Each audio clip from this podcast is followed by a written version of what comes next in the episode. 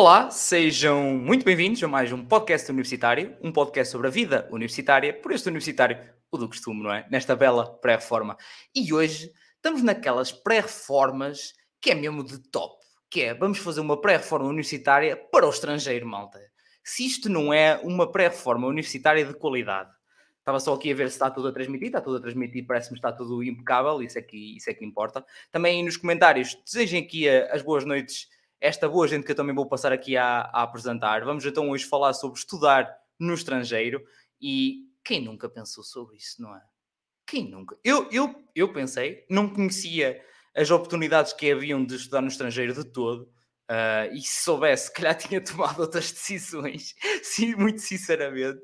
Uh, portanto, opa, tenho, um, aproveitem esta oportunidade também para saber um bocadinho mais sobre como é que é estudar no estrangeiro aqui com os testemunhos de, de, da Cátia, da Alexandre e do Fernando, que eu também já vou passar a, a, a apresentar com o percursozinho deles, já sabem como de costume. E, e, pronto, claro, tem aqui também a opção de, uh, ok, Student, ajudar nesse processo todo, tal como ajudou aqui a Cátia, ao Alexandre e ao Fernando.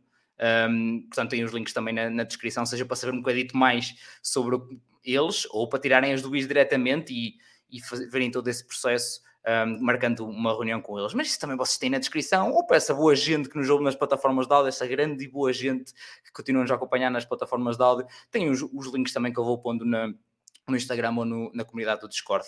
Portanto, e vocês já estão fartos de me mover, vou apresentar aqui os convidados, que é para a gente rolar a conversa, não é? Portanto, o que é que nós temos connosco? Temos então a Kátia, a Kátia que acabou o mestrado de Gestão uh, da Indústria Musical e Desenvolvimento de Artistas, hein? nome grande, consegui. Uh, na Universidade de West London, vou aqui tentar dar meus dotes de, de, inglês, cuidado, no departamento de London College of Music, em novembro, neste caso.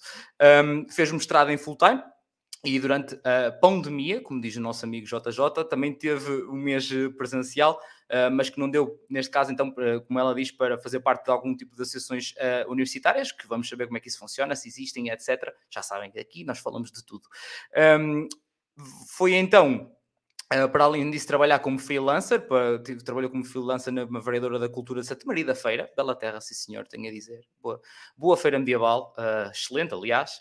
Uh, desenvolveu o próprio projeto, neste caso o Tell Me Who You Are, que está neste momento em stand-by, que ele quer uma, enquanto boa empreendedora, quer criar também uma boa, uma boa empresa, acho muito bem, sim senhor. Um, também trabalhou em gestão de eventos, parcerias e formadora de criatividade. Na licenciatura, tirou criatividade e inovação empresarial no escape. Portanto, está aqui dois níveis. Né? Estudou cá e depois foi ver, olha, então vou lá para fora ver como é que isto funciona. Uh, portanto, também acho que é um testemunho bastante, bastante interessante. Enquanto o hobby, já sabem que eu sou bastante cusco e gosto de saber um bocadinho também sobre, sobre isso das pessoas, uh, gosta de tocar piano.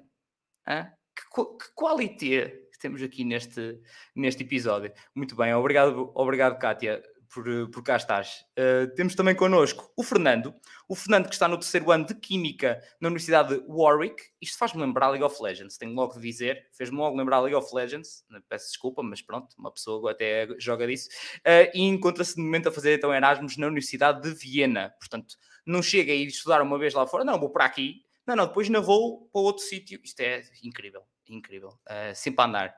Um, em Warwick fez, fez, alguns trabalhos em part-time, sobretudo a ver coisas com a, com a, universidade, como ser embaixador, library staff, uh, conference uh, coordinator, etc. Uh, fez também parte do, do exec da, digo eu que é executivo ou coisa assim do, do, do género, também já vamos saber, da University of Warwick, lá está, Wind Orchestra. Porquê? Porque temos na presença de um tocador de saxofone mais um músico, já são dois músicos aqui neste episódio, né? comigo três, só para, pronto, já disclaimer, para a malta que possa não, não saber, no, no meu caso é trompete, pronto, no meu caso é trompete, já deixo também aqui. Portanto, bem-vindo também, também Fernando, e já vamos saber um bocadinho mais sobre este percurso em mais, em mais detalhe. Temos também connosco, last but not least, e tenho que usar expressões em inglês hoje também, não acho que, não é? mediante a conjuntura, temos também a Alexandra então, que concurso é Film and TV Production, portanto, também todo finório, porque não falo o que eu digo, este episódio é só qualidade. Uh, está neste momento entre o segundo e terceiro ano, que pronto, que é o terceiro ano que desde que entrou na universidade, mas está neste momento a fazer Erasmus este ano todo na Holanda. Novamente, não chega para um sítio, tem que ir para outro, é, é sempre a andar. Este, epá, adoro isto. Uh, em setembro volta para, para o UK para fazer o terceiro ano do curso. Um, em termos de trabalho, faz edição enquanto freelancer num projeto chamado Sleep 8 e acho que É isto? Disse bem? Sleep 8? Ah, fogo, meu, Deus, eu, meu Deus, eu consegui acertar as coisas já primeiro.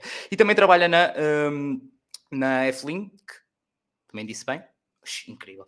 Uh, uma empresa de entregas de groceries. Oh, meu Deus, eu estou a adorar o inglês hoje. Uh, neste caso, o hobby, cantar. Portanto, meus amigos, se isto não é um episódio de qualidade, eu não sei o que é.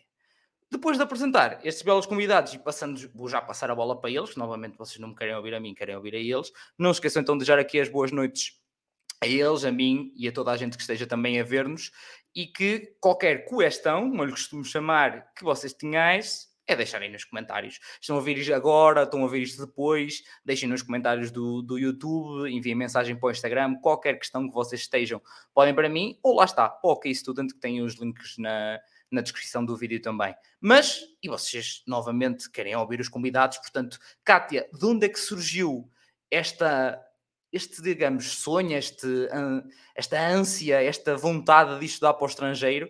Uh, e de que curso é que vieste do secundário? Como é que isto tudo se formou? Olha, então é muito simples. Uh, eu tinha um primo cá a tocar violino um, na Guido, uh, então eu vim cá quando tinha 13 anos e eu vi-o a tocar e disse: Ok, eu venho trabalhar para aqui. Não sei para quê, não faço ideia o que é que vou fazer, mas é para aqui que eu venho. Um, e pronto, depois o tempo foi passando, um, queria vir aos 18, mas pronto, uh, financeiramente é algo que envolve bastantes custos, um, então acabei por não vir aos 18 e fui tirar contabilidade para o Colégio Internato dos Carvalhos. é assim, foi um curso que não gostei, foi horrível, terrível, percebi logo que contabilidade não era para mim. E depois, quando fui para a universidade, um, eu não sabia para que curso é que queria ir, porque eu, sabia, eu sempre fui muito para artes, mas cá, uh, cá I mean, em Portugal, não existe um, gestão da música ou gestão das artes criativas. Então eu pus no Google do género um, cursos com Erasmus obrigatórios. E em Portugal só existe um curso assim, que é o Criatividade e Inovação Empresarial, que no segundo ano vamos para a Lituânia e no terceiro para a Estónia. Pronto, porque eu queria mesmo sair de Portugal, eu queria mesmo ter outras experiências internacionais e assim foi. Fui para a Criatividade, estive na Lituânia a estudar, depois estive na Estónia a estagiar e depois, quando voltei da Estónia, candidatei-me um, para Londres, entrei e vim aqui ter e pronto, agora não saio daqui, não é? É mesmo assim. É aquele modo mesmo de eu gosto tanto. Não, não, eu não saio mais daqui, desculpem. Depois disto, a conjuntura está tudo alinhado, no, que nos astros alinham-se tudo e não mais sai mais daqui. Sim, sim, está feito. Cheguei, agora fico. Muito bem, sim senhor. Muito obrigado, Kátia. Um, Fernando, e tu, como é, que foi, como é que foi isso? Não foi um dia que tu acordaste, bateste com a cabeça na mesinha cabeceira e olha, sim senhor, eu vou estudar para o estrangeiro?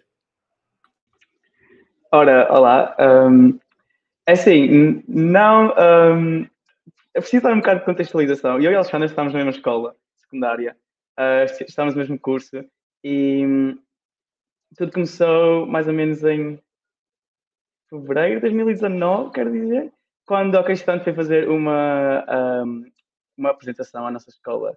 E houve muita gente que ficou interessada, mas eu e a Alexandra estávamos tipo, vamos, vamos. E então foram muitos meses de motivar-nos um ao outro no processo de candidatura, ajudar-nos a ler as cartas de motivação um do outro. E pronto, ela acabou a estudar para Hertfordshire e eu acabei a estudar para Warwick. Um, mas, assim, o meu momento de, de enlightenment foi também parecido pela Kátia. E eu, em 2018, uh, ah, fui a Manchester fazer um concerto porque eu estava também no Conservatório de Música Carlos Gulbenkian em Braga, a saxofone. E então fui lá fazer um concerto e quando cheguei à Inglaterra e vi as coisas para lá, fiquei tipo, sim, eu venho para cá, está seguido. Um, e então, sim, eu cheguei a candidatar para Química, o meu, o meu background é Ciências e Tecnologias, um, em Braga, escola secundária. Um, candidatei para Química e gosto muito do curso e uma coisa muito interessante foi poder também fazer Erasmus aqui em Viena uh, no terceiro ano. E agora, se tudo correr bem, uh, vou para onde a Alexandra está, uh, Holanda, em, para que vem, em fazer mestrado. Portanto, sim, é muito bom e acho que também tinha uma ânsia assim de sair de Portugal e conhecer. Uh, portanto, compreendo perfeitamente o que a Kátia disse incrível. Lá está, mais uma vez, depois de sair de Portugal, você, não, peraí, vou pôr pelo menos um bocadinho em stand-by, eu quero é andar. Deixa-me explorar isto. Que... Está aqui terra para explorar, eu vou explorar por aqui. Se fosse mar, eu ia de barco como ao Vasco da Gama, mas isto é por terra, então posso ir com meus dois, duas perninhas e andar. Sim, senhor, muito bem. Portanto, é bastante, por acaso, é uma coisa que eu bastante, bastante curiosa, que é lá está, já ia estudar para o estrangeiro e depois, não, não, eu tô, já estou no estrangeiro, mas não vou fazer Erasmus daqui. Portanto, eu vou continuar. Mais cari, eh, caricato era só fazer, estudar para o estrangeiro e fazer Erasmus em Portugal. Isso era super caricato. Isso, isso eu acho que era super caricato. Mas muito bem, sim senhor. Muito obrigado, Fernando. Uh, Alexandra, pronto, já sabemos que tu, Fernando, já, já, já conhecias e os seus dotes, imagino, também de, de saxofone, uh, mas a ti, como é que foi esse percurso e como é que foi essa escolha para, para estudar no estrangeiro? Olha, primeiro queria dizer que acho muito engraçado teres dito isso de fazer Erasmus em Portugal, porque eu lembro-me de quando estava a candidatar para, para a Inglaterra, de te chegar a dizer isso várias vezes. Eu, eu vou fazer Erasmus em Portugal. Eu, quando chegar ao segundo ano, eu venho para aqui fazer Erasmus. Uh, mas, assim, a minha história é um bocado mais embaraçosa. Eu não fui para lá, para a Inglaterra, e uh, eu quero vir para aqui morar. Não, foi mais. Uh, quando tinha tipo 14, 15 anos, se calhar mais nova, comecei a ouvir Ed Sheeran. E eu, ui, este gajo é grande cena, eu quero ir morar onde ele e depois, entretanto, assim, com o tempo a passar e tal, ao entrar no secundário, acabei por perder um bocado essa ideia, por achar que, ok, vou tirar a licenciatura em Portugal, e estava mesmo, estava decidida, vou tirar a licenciatura em Portugal e depois, se calhar, vou morar para o estrangeiro, mas eu quero ficar aqui. E pronto, e depois, como o Fernando disse, ok, estando fui lá falar à escola, e eu lembro-me da nossa assessora ter dito um, que, que eles iam falar, e eu, ah, nem, nem, tipo, nem sei se vou, temos um teste amanhã, tipo, preciso estudar e tal, nem, nem, nem quero muito saber. E depois fui, e eu e o Fernando, depois da reunião na biblioteca, nós dois assim sentados um à frente do outro, nós é isso, é isso. E pronto, e pronto, estive em Inglaterra dois anos. Um, eu, como ao Fernando, estudei ciências, mas acabei por decidir mudar de rumo e vir para o mundo das artes. Um, não me arrependo todo, estou a adorar. Um, estudo filme em Inglaterra e agora aqui na Holanda tirei escrita criativa no primeiro semestre e agora está a acabar o meu segundo curso, que é Psicologia de Mídia, que também estou, estou a curtir muito. E pronto, estou ansiosa para voltar para a Inglaterra, acabar o curso. Um, e, e, pronto, quando acabar, é assim, tenho, tenho planos grandes, não sei como é, o que é que vai acontecer, mas quero ir para a Austrália a algum ponto, quero tirar um mestrado na Ásia, não sei, vamos ver o que é que acontece, ainda faltam dois anos, mas pronto, é isso. Primeiro, sonhar não custa, e segundo, a sonhar é em grande, tem que ser. Primeiro sonhar em grande, depois entretanto vai-se ver, o cá, é possível, é, bota não é já. Pronto, calma. Então vamos baby steps. Portanto, é assim mesmo, acho muito bem, acho muito bem que sim. E que não tenham aquilo que eu já falei também no, no Instagram, e aqui aplica-se também uh, bem uma publicação que eu fiz, que é a questão de ser o medo versus o receio. Porque o medo impede-vos de avançar. O receio toda a gente tem, é perfeitamente normal e é de quem realmente sente responsabilidade uh, das coisas. Portanto, não, se, for, se houver um receio de, de, alguém que nos possa estar a ver ou ouvir para estudar no estrangeiro, sintam que isso é bom ter o receio. É informarem-se mais, falarem com o OK Student e eles vão explicar o, vosso, o processo, como é que funciona, o que é que vocês precisam e vão ajudar-vos nisso tudo. Medo é o que vos impede de avançar. Portanto, espero que vocês não tenham esse medo, espero que vocês possam ter esse receio, mas que o, baixem aquele ombrinhos todos encolhidos, é normal, mas com o andar da carruagem, mais informados, mais conscientes sobre isso, opa, é mais fácil depois tomar uma decisão seja lá está, neste caso é para estudar no estrangeiro, seja como eu costumo dizer à malta para escolher os cursos, seja o que for, é perfeitamente normal ter esse receio e 100% de certezas nunca ninguém tem.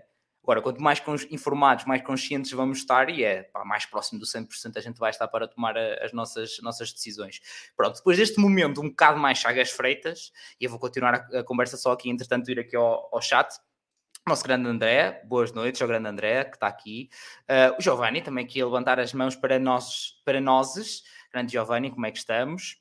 E é claro que a Student de Portugal, dizer boa noite a todos. Obrigado ao Rafael pela disponibilidade para falar com três dos milhares de alunos que já foram estudar para o estrangeiro com a nossa ajuda. Exatamente, para a malta que não sabe assim, já, já andam nisto, já é, é o chamado muitos anos a virar frangos. Há aquelas, pronto, é isto, é exatamente. Portanto, não tenham problemas também em falar com eles. Um, e entretanto, aqui também temos a Raquel que a dizer olá, boa noite, que vão ver o Fernando, a Alexandra e a Kátia. E eu, oh Raquel, e eu? Mas vou-me ver a mim, Raquel. Não, estou a brincar. Um, mas obrigado por estar desse lado, Raquel. Um, mais coisas. Agora, há, há, sempre aquela coisa que até com os, os cursos normalmente eu sinto um bocado isto, que é, nós temos, lá está, o receio e criamos certas expectativas. E depois, quando chega à realidade, é que nós ficamos um bocado naquela se foi ou não foi isto, estava à espera ou não estava à espera disto. Kátia, como é que foi isto? Como é que foi as tuas expectativas que tinhas na, na altura e os receios antes de estudar para o estrangeiro? E depois como é que foi, como é que foi lidar com isso e chegar à realidade Epá. É, finalmente? É pá, por onde começar? Um, é assim, claro que quando eu contactei, o Giovanni foi o que me ajudou. Um, e quando eu o contactei, tudo estava bem. Não existia Covid, a vida era fabulosa, eu estava na Estónia a trabalhar, estava tudo maravilhoso. Uh, de um dia para o outro, tudo começa a fechar um, e logo o meu receio foi opá, e agora? Como é que eu vou arranjar emprego na Inglaterra para conseguir pagar uma renda? foi logo, eu fiquei assustadíssima, porque eu sabia que sem o trabalho eu nunca na vida ia conseguir sustentar-me aqui. Um, porque, pronto, é muito caro, um, especialmente para quem vem de Portugal infelizmente. Um, mas lá está, acho que há certas coisas que acontecem porque têm que acontecer, não é? E eu encontrei a Au Pair, que é, no fundo, é uma, é uma comunidade que são estudantes que decidem que querem viajar por três meses para diferentes países, então ficam em famílias.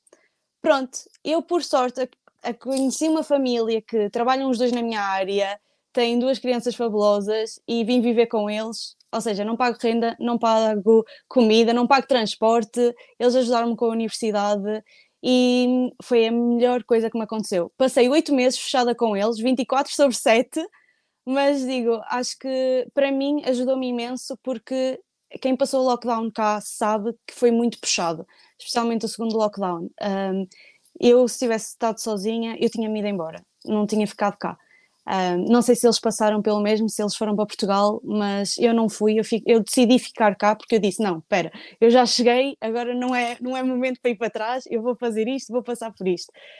Um, e quando um, uma das perguntas que eu fiz ao Giovanni logo no início foi se fazer uma mestrado full-time era uma boa ideia. É assim, ele na altura disse que sim, que há imenso tempo. Eu, se soubesse o que sei hoje, eu não tinha feito a full-time, tinha feito a part-time. Porque eu não sei, para quem, para quem sabe, mestrado dá para fazer a part-time e a full-time. Full-time fazes em um ano, inclusive a tese. Uh, tens três meses para fazer a tese. E depois tem para part-time, são dois anos em que a tese está no segundo ano, que é um bocadinho já mais parecido a Portugal. É assim, eu quando, quando o lockdown entrou e um, quando os meninos estão de férias durante aqueles três meses de verão, nunca ninguém me tinha dito que eu ia ter que ficar com eles a full time, ou seja, a trabalhar das sete da manhã às sete da noite. Então eu acabei por mim a fazer um curso um, a full time, não é? Com todas as disciplinas e uma tese enquanto estava a trabalhar a full time. E isso para mim, pronto, foi, foi muito puxado e não aconselho a fazerem isso. Se vierem para aqui e quiserem uh, conciliar trabalho com estudos, aconselho a fazerem part-time porque é muito fácil ter um mental breakdown a fazê-lo full-time. É puxado. É possível fazer, que eu fiz-lo e fiz tudo direitinho, mas é puxado, não vou mentir. Uh, mas sim, esse foi o meu maior receio. Uh, foi o financeiro e pronto, e a estabilidade emocional, porque vim para cá durante a pandemia, não é? Um, e é preciso ter apoio acima de tudo. Um, mas pronto, é claro isso. claro que sim, e malta, espero que vocês estejam a, com um bloquinho de notas a tirar apontamentos, que são dicas de ouro. São dicas de ouro, maltinha, já sabem. Uh, acima de tudo, é, é isto que eu gosto: a sinceridade, a honestidade e simplesmente partilhar com a malta efetivamente: olha, isto custou, isto custou e não foi pouco. Pá, está aqui. Eu consegui. Estou aqui. Hein? Sobrevivi. Estou aqui. Agora, tu fica já a saber, fácil não vai ser. É isto. É, gosto. Gosto bastante desta perspectiva para preparar a malta. É, porque, porque lá está. E depois um, eu acho que há uma coisa que as pessoas não falam muito quando nós vimos para o estrangeiro, que é uh, a saúde mental.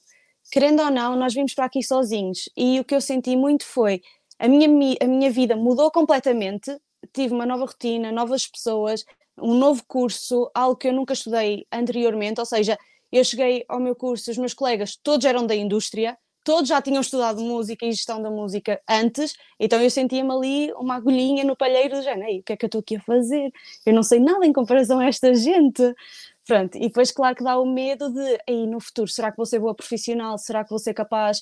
Um, e depois, claro, estar longe da família custa, então, tudo isto acaba por afetar. E eu acho que quem vai para o estrangeiro muitas vezes esconde isso, esconde muito essa parte de nós sentimos saudades, nós vemos os nossos amigos, por exemplo, de Portugal, todos a viverem as suas vidas e às vezes sentimos do género, ei, gostava de estar lá, eu não acredito que eles estão a, tipo, estão a ir às festas juntos, estão a ir à queimas juntos e eu estou aqui e não tenho essas vivências.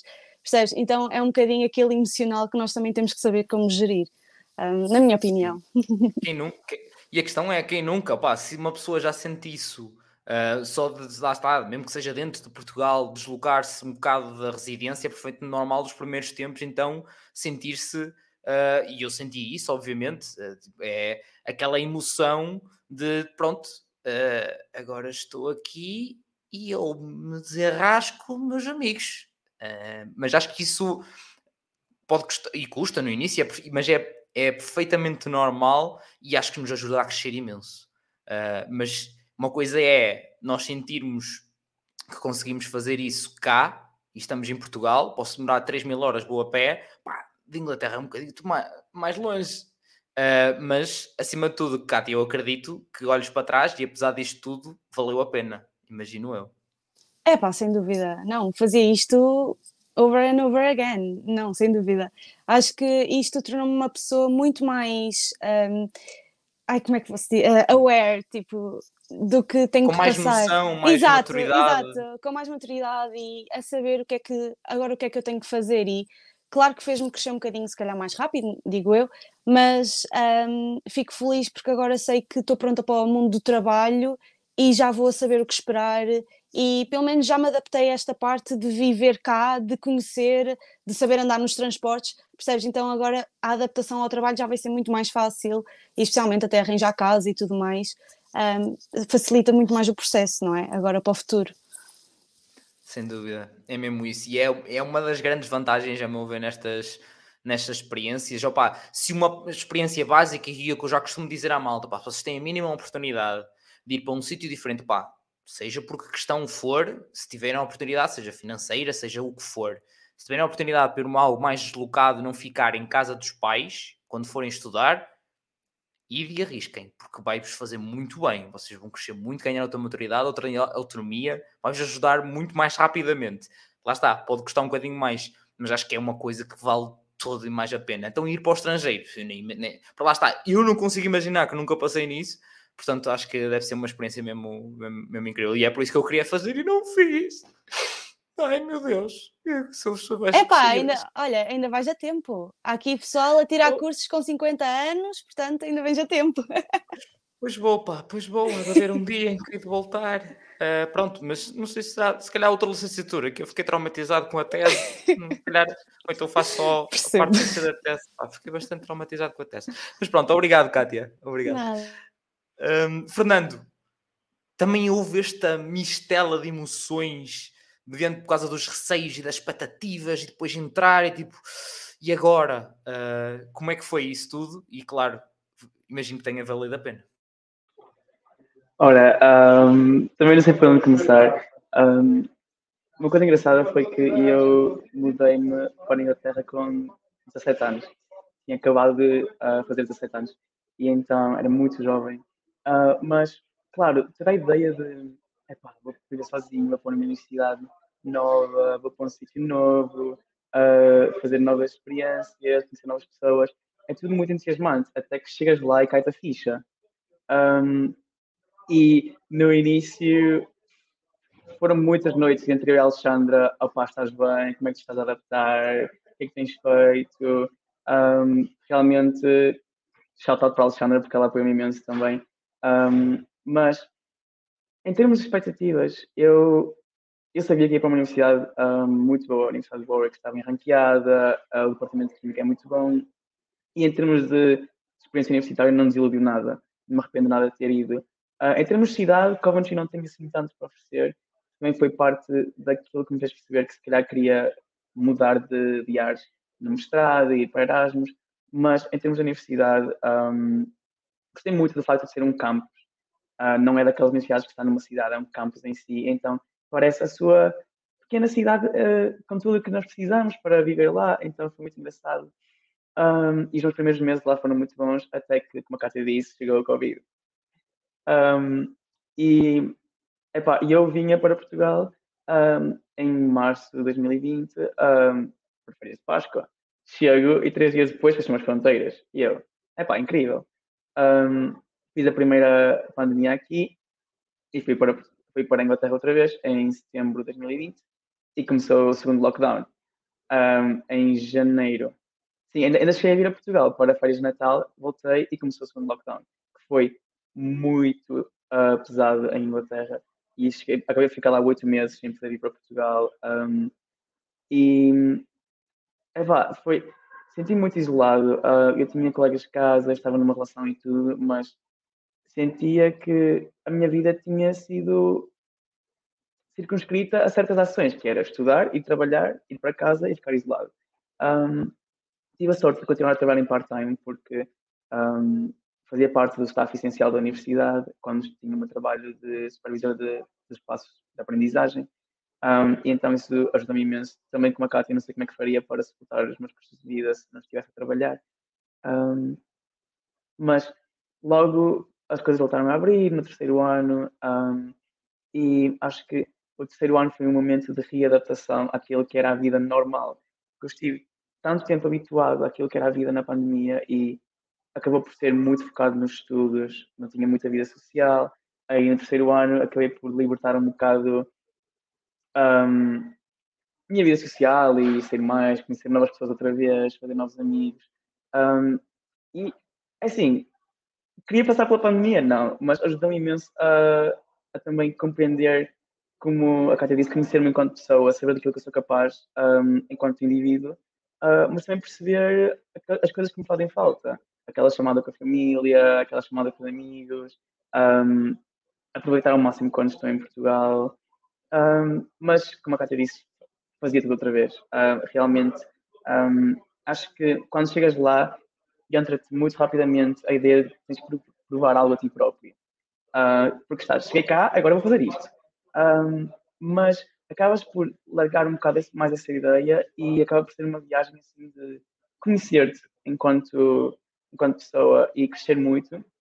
E também compreender, acho que é que chega, saindo de Portugal e pisando às novos, compreendes, ah, eu quero fazer isto outra vez, e mais uma vez, e agora vou para ali, vou para lá e faço isto aquilo, porque acabas por perceber que há tanto para conhecer, tantas pessoas para conhecer, diferentes culturas, diferentes aprendizagens, e eu acho que fazer isso enquanto estudas é muito bom, porque é numa fase da tua vida em que ainda estás a aprender, estás a formar-te enquanto pessoa, e ao mesmo tempo estás a trazer para o teu desenvolvimento pessoal muito do sítio em que tu estás e acho que ficando em Portugal não seria a mesma coisa. É aquela, aquela capacidade de absorção, não é? Parece que nós temos a mente totalmente aberta, é tipo, está tudo a entrar e é tudo é incrível, não é? É um bocado, eu sinto que é um bocado isso. Quanto mais nos expomos, mais a nossa mente abre e tipo, ah, bota tudo, a gente agora parece que absorve muito mais. Um, quando lá está, é essa predisposição para avançar, para arriscar, eu tenho insistido muito com, com a malta para pá, se não arriscas agora, vais arriscar quando? Uh, acho que estamos numa altura que é, ou seja, quando, quando, nessa fase, na altura da nossa vida em que pá, somos jovens, se a gente acha que é aquilo é bom para nós e se conseguimos e se podemos, por que não? A questão é mesmo, por que não? Um, e eu, pronto, eu Neste caso, fiz uma opção diferente na altura, não sei se tinha feito totalmente da mesma forma, lá está. Na altura, em vez de estudar para o estrangeiro, optei mais por uh, projetos cá de empreendedorismo, que acabei por ter contactos também e de ter uma perspectiva, como dizia o Passos, uh, Passos Coelho, é ir para fora cá dentro. Pronto, fiz um bocado essa perspectiva, mas ainda tenho intenções de, de, de, conseguir fazer mais coisas, mais coisas lá fora. Calma, que isto não terminou aqui. Não chuva a dizer. Portanto, é muito isso. Opa, é, é sempre. A malta que está a ver também, também me diga, pá, mas eu, eu sou suspeito de estar desse lado, mas eu adoro estas histórias e estes, estes testemunhos, malta. Eu, se vocês já sabem que eu estou cá todas as semanas, já fiz 94 cursos diferentes mas estar lá fora é sempre aquele fascínio, não é? É sempre aquela, sempre aquela coisa que nos deixa tipo, ah, não é? Parece que caraças.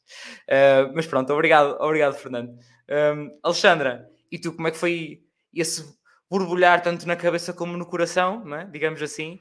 Como é que foi lidar com isso? Um, é assim, eu sinto que vou repetir um bocado o que eles disseram, mas de facto há coisas que o pessoal que vem para o estrangeiro não costuma falar E há cenas que nós escondemos um bocado, não é? Um, e é assim, quando voltámos para Portugal, falamos das cenas todas difíceis que fizemos, não é? Das sítios para onde fomos, das cenas que visitamos, do pessoal que conhecemos. Um, mas quando tu vais deitar à noite e estás sozinho ou sozinha, opá, dói. e é difícil, é muito difícil. E para mim foi, era, era como a Fernanda estava a dizer, antes de ir era toda aquela, tu querias assim uma imagem do que vai ser, não é perfeito, vais, vais te divertir bué, vais conhecer pessoas e tudo vai ser perfeito. E o primeiro dia que eu cheguei lá, um, lembro-me de estar a, a, tirar a minha roupa da mala e os meus pais mandaram uma mensagem do tipo, ei, estamos bem orgulhosos de ti, amamos-te muito. E eu sento-me na cama e começo a chorar e eu não consigo, eu quero voltar.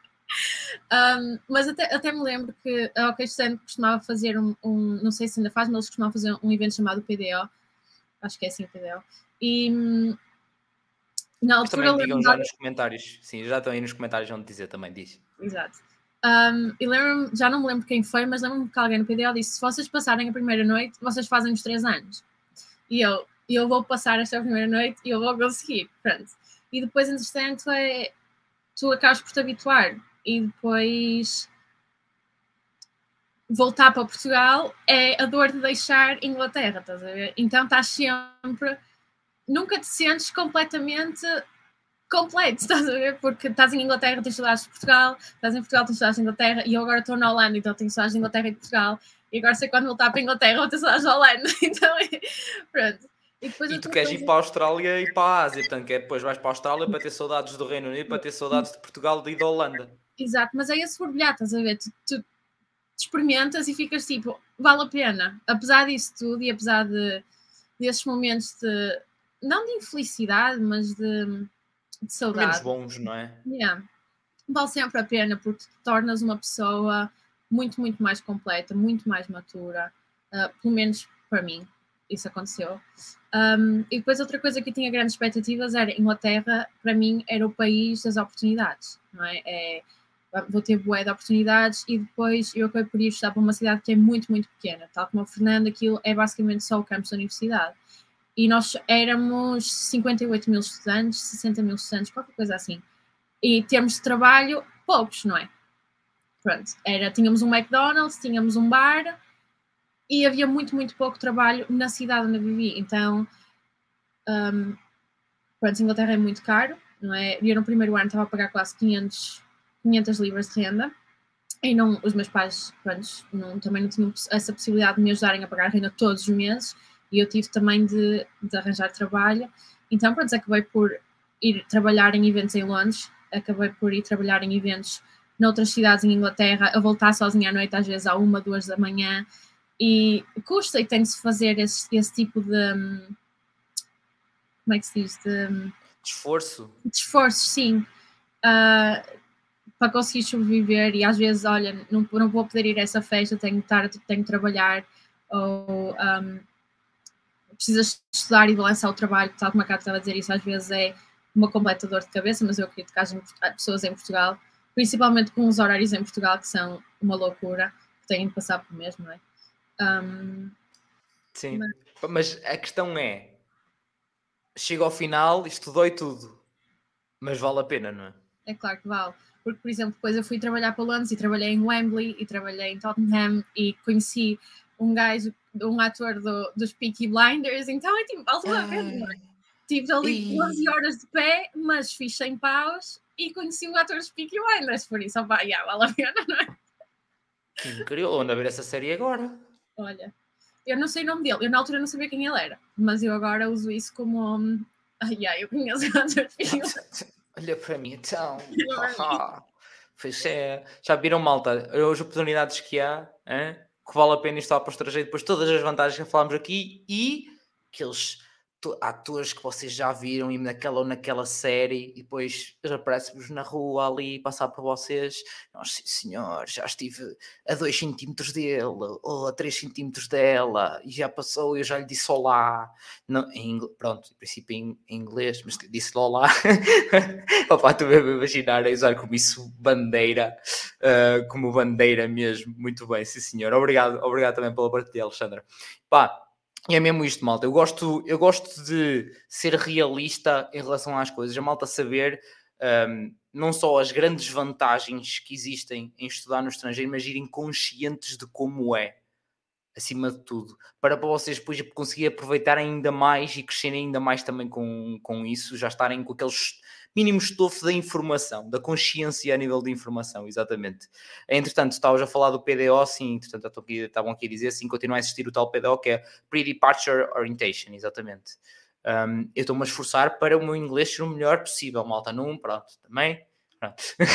entretanto, estava aqui antes o Alexandra uh, Karasnichenko, desculpa, peço desculpa, não, não dá melhor que isto, mas dizer boa noite a todos. Olá, boa noite. Uh, prazer, prazer, pronto, aceito, aceito. Normalmente diz que prazer são outras coisas, porém, contudo, entendo e obrigado e igualmente. Uh, a Beatriz aqui a dizer-nos também Muita força malta, não é fácil, mas é totalmente possível, exatamente. Estão aqui logo três testemunhos que é totalmente possível um, e que são necessários uh, momentos de superação, são momentos de superação que são necessários para evoluirmos, diz também a Beatriz, e é sem dúvida exatamente a concordar. Lá está, é o carimbo, a malta mete o carimbo no que vocês estão, estão a dizer também. Uh, e aqui também o que eu estou a tentar explicar que este Total PDO é um evento onde falamos dos desafios que os estudantes poderão encontrar e das estratégias para os superar entre todos, exatamente, sem dúvida. Pá, e claro, a malta aproveitar também, lá está como a, a, o Fernando estava a falar que a Alexandra o, o, o ajudou e vice-versa, etc. Falarem como é que está, como é que está a acontecer, o que, é que está a correr. Pá, também acho que é muito, muito importante haver também essa, essa partilha e também é o que já, já, já falou também desta questão de orientação e de ajudar, olha, cuidar com isto, cuidar com aquilo, atenção aquilo acho que também é muito importante e também conseguem ter esse, esse acompanhamento, já sabem, tem aí na, na descrição, no Discord, comunidade Discord, quem não conhece, tem comunidade Discord, são mais de 1600 estudantes que lá estão, pronto, também partilho lá os links da, da OK Student para conhecer mais um bocadinho, se quiserem falar com eles, etc. E claro, no belo do Instagram, que malta, conseguimos, já chegámos aos 9500, meu Deus, o que é que está a acontecer? Hein?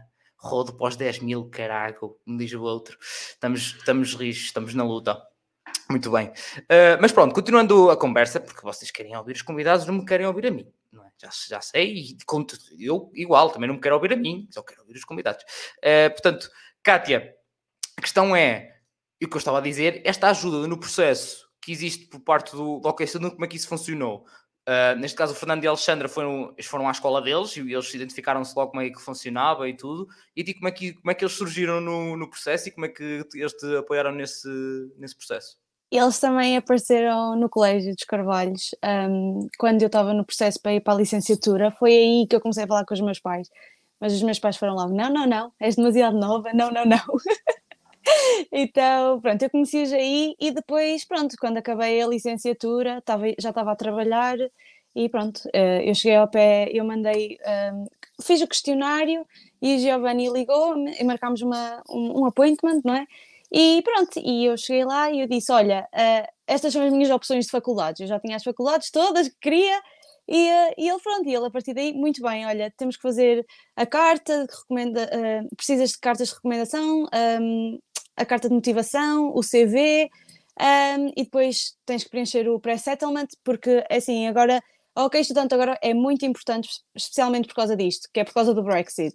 O Brexit veio para estragar todo o processo que era tão fácil para os estudantes para vir para a Inglaterra, porque agora é preciso vistos e há muito mais burocracia. E honestamente, se eu já achei que estudante bastante helpful e que me ajudaram imenso, então agora ainda mais importante é, porque as burocracias do Visa, o meu melhor amigo veio com Visa e eu fiquei do género, como assim? Eu não era capaz de fazer isso sozinha.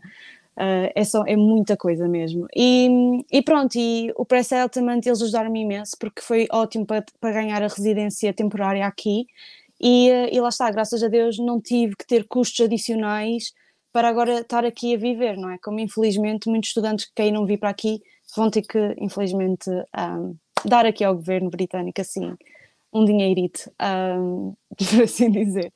Um, as coisas mudaram um bocado, assim, é, é, é, normal, é normal, lá está, e pá, mas o que é importante é exatamente o que tu disseste, que é efetivamente aproveitarem porque esta ajuda, e eu não tinha essa noção, eu próprio não tinha essa noção até há, há pouco tempo, uh, comecei também eu próprio uh, a ver, não só pelas perguntas que a malta ia surgindo, olha, mas como é que funciona, tu sabes, não sei o quê, seja no Discord ou nas mensagens no, uhum. no Instagram, e eu próprio tive a investigar sobre isso, Uh, e depois reparei também esta questão do, neste caso em, em, concreto para, para o Reino Unido, ver algumas coisas e eu, isto deve ser uma trabalheira enorme. Depois, entretanto, lá está, ok, quando vieram falar comigo, olha, mas nós tratamos disto, isso aqui, eu estive a ver no site e eu, e com caraca, grande ajuda que isto, a malta não se ia desarrascar sozinha com isto nunca na vida. isto ia ser um é. filme que Deus me livre. É umas dores de cabeça, sem dúvida. E para mim foi muito, ajudou imenso, o Giovanni ajudou-me imenso, porque eu estava fora, eu estava na Estónia. Ou seja, já é difícil quando estás num ambiente assim controlado e calmo. Mas eu estava na Estónia, estava a trabalhar uh, eh, 12 horas ao dia, eu não tinha tempo para nada. Então eu literalmente fiz a minha cover letter, um, ehm, as recomendações e mandei-lhe. E ele tratou de tudo e ainda bem, porque eu juro-te, ele foi o meu anjinho da guarda para eu vir para aqui, porque senão eu não conseguia, sozinha não conseguia. Um, ehm, e é uma ajuda incrível mesmo. Muito bem. Obrigado, Kátia. E obrigado ao Giovanni, né? Temos que agradecer também ao Giovanni. Ai, sem dúvida, sem dúvida. Obrigado, Giovanni. É? Sim, senhor. Muito bem, obrigado, Kátia.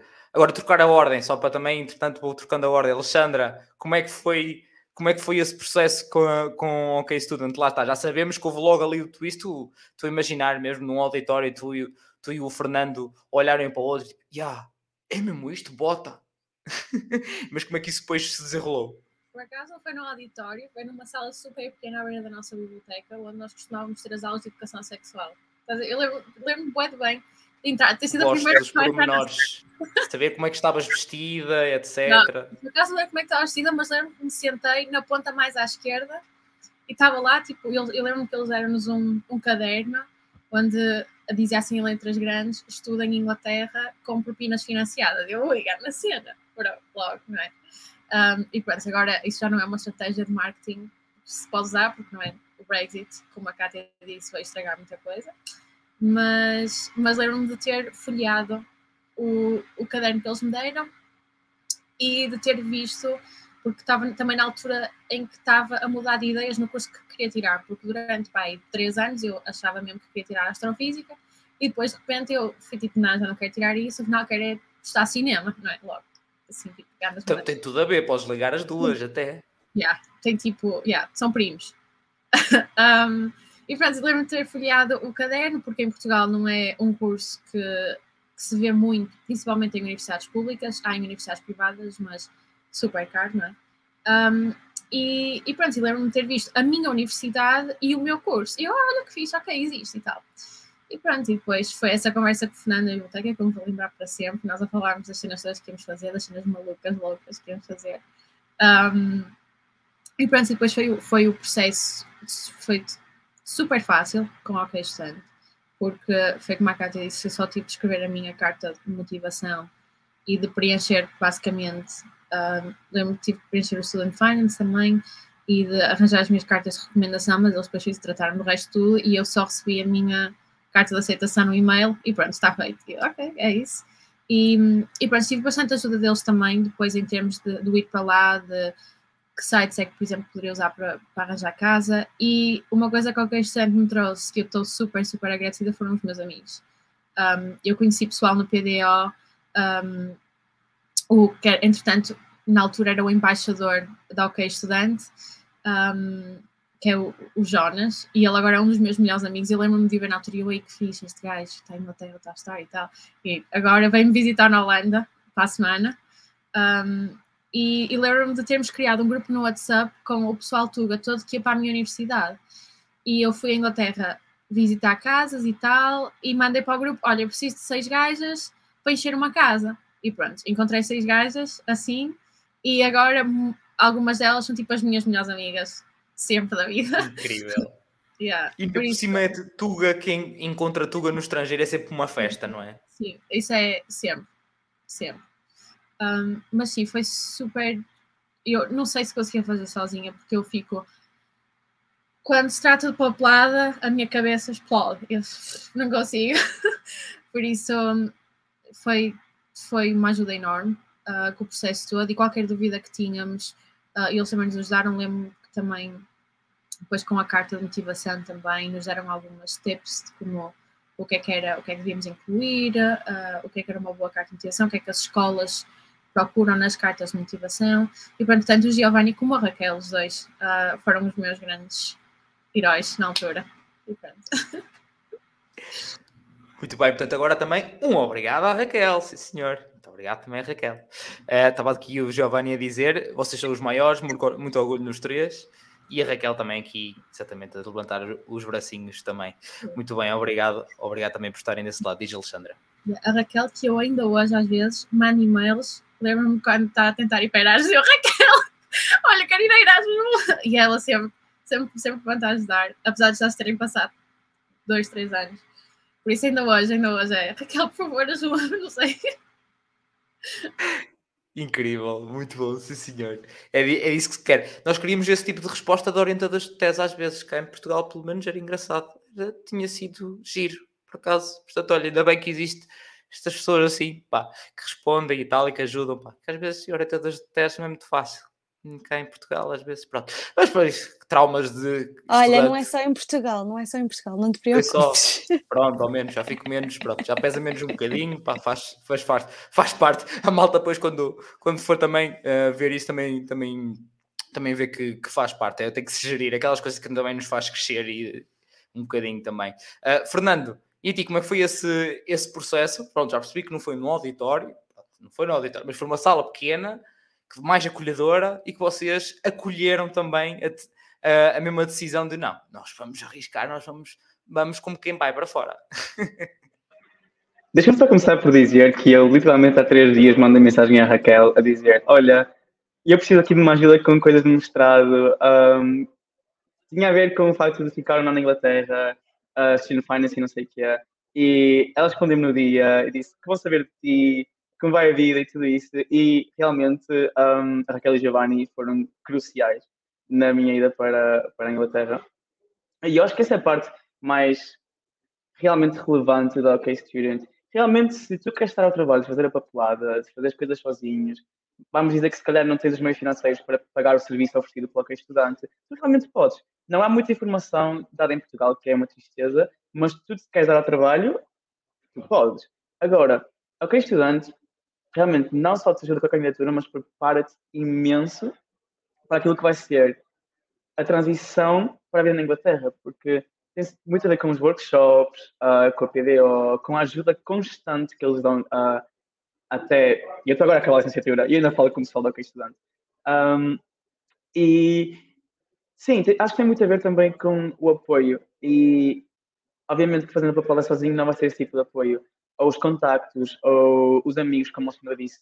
Realmente foi muito engraçado para mim a PDO, porque eu cheguei lá um, e na minha cidade, Coventry, há a Universidade de Coventry e a Universidade de Warwick.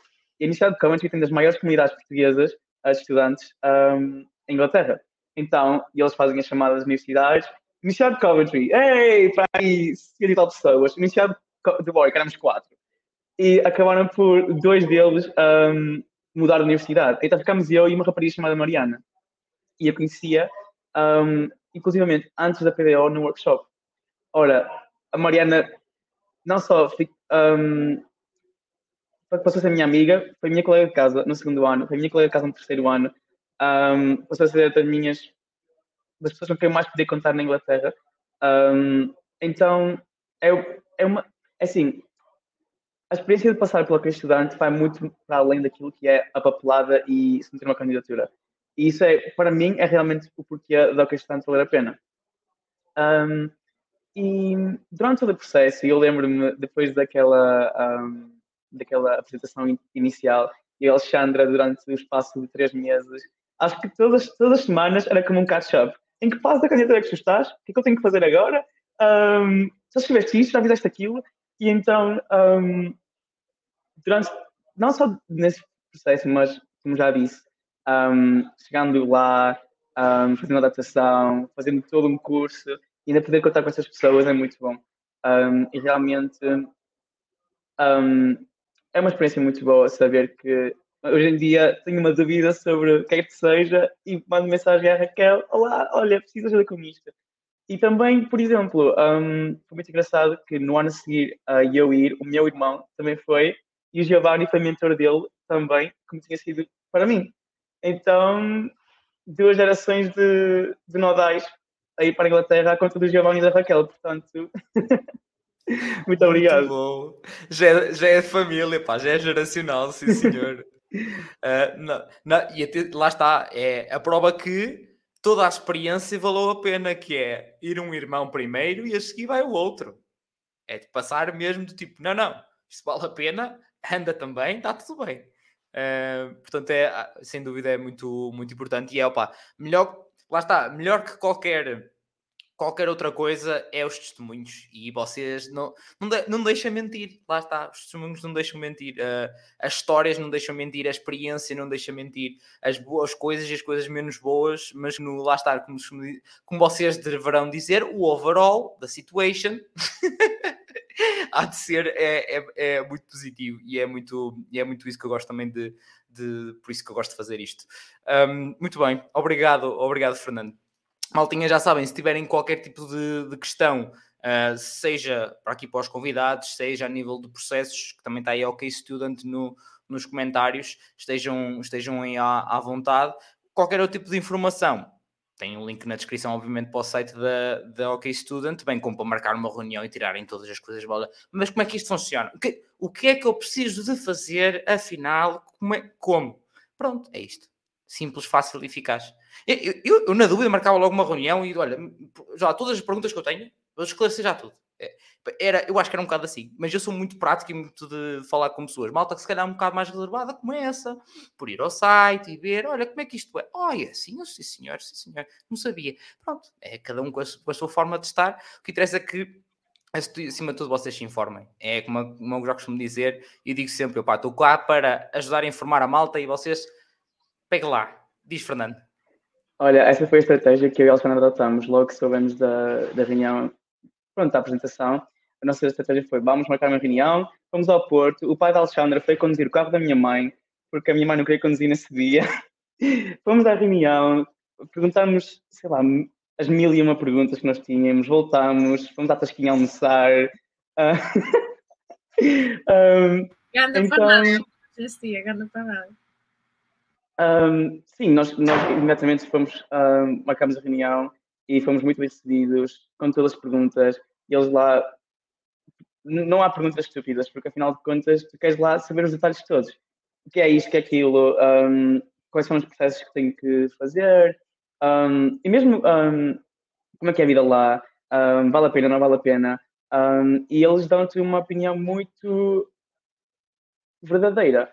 Como, tal como nós temos feito aqui, eles falam daquilo que é a superação, daquilo que é a luta pela independência, o trabalhar, um, e tudo muito baseado no feedback constante que, que eles têm de alunos, uh, tal como nós. Nós hoje em dia dizemos, ah, tenho feito isto, tenho feito aquilo, um, e eles utilizam muito isso na forma como disseminam a informação, que eu acho muito bom. O facto de ser tudo baseado em aquilo que são experiências verdadeiras, daquilo que os estudantes têm feito um, através das suas candidaturas o estudante.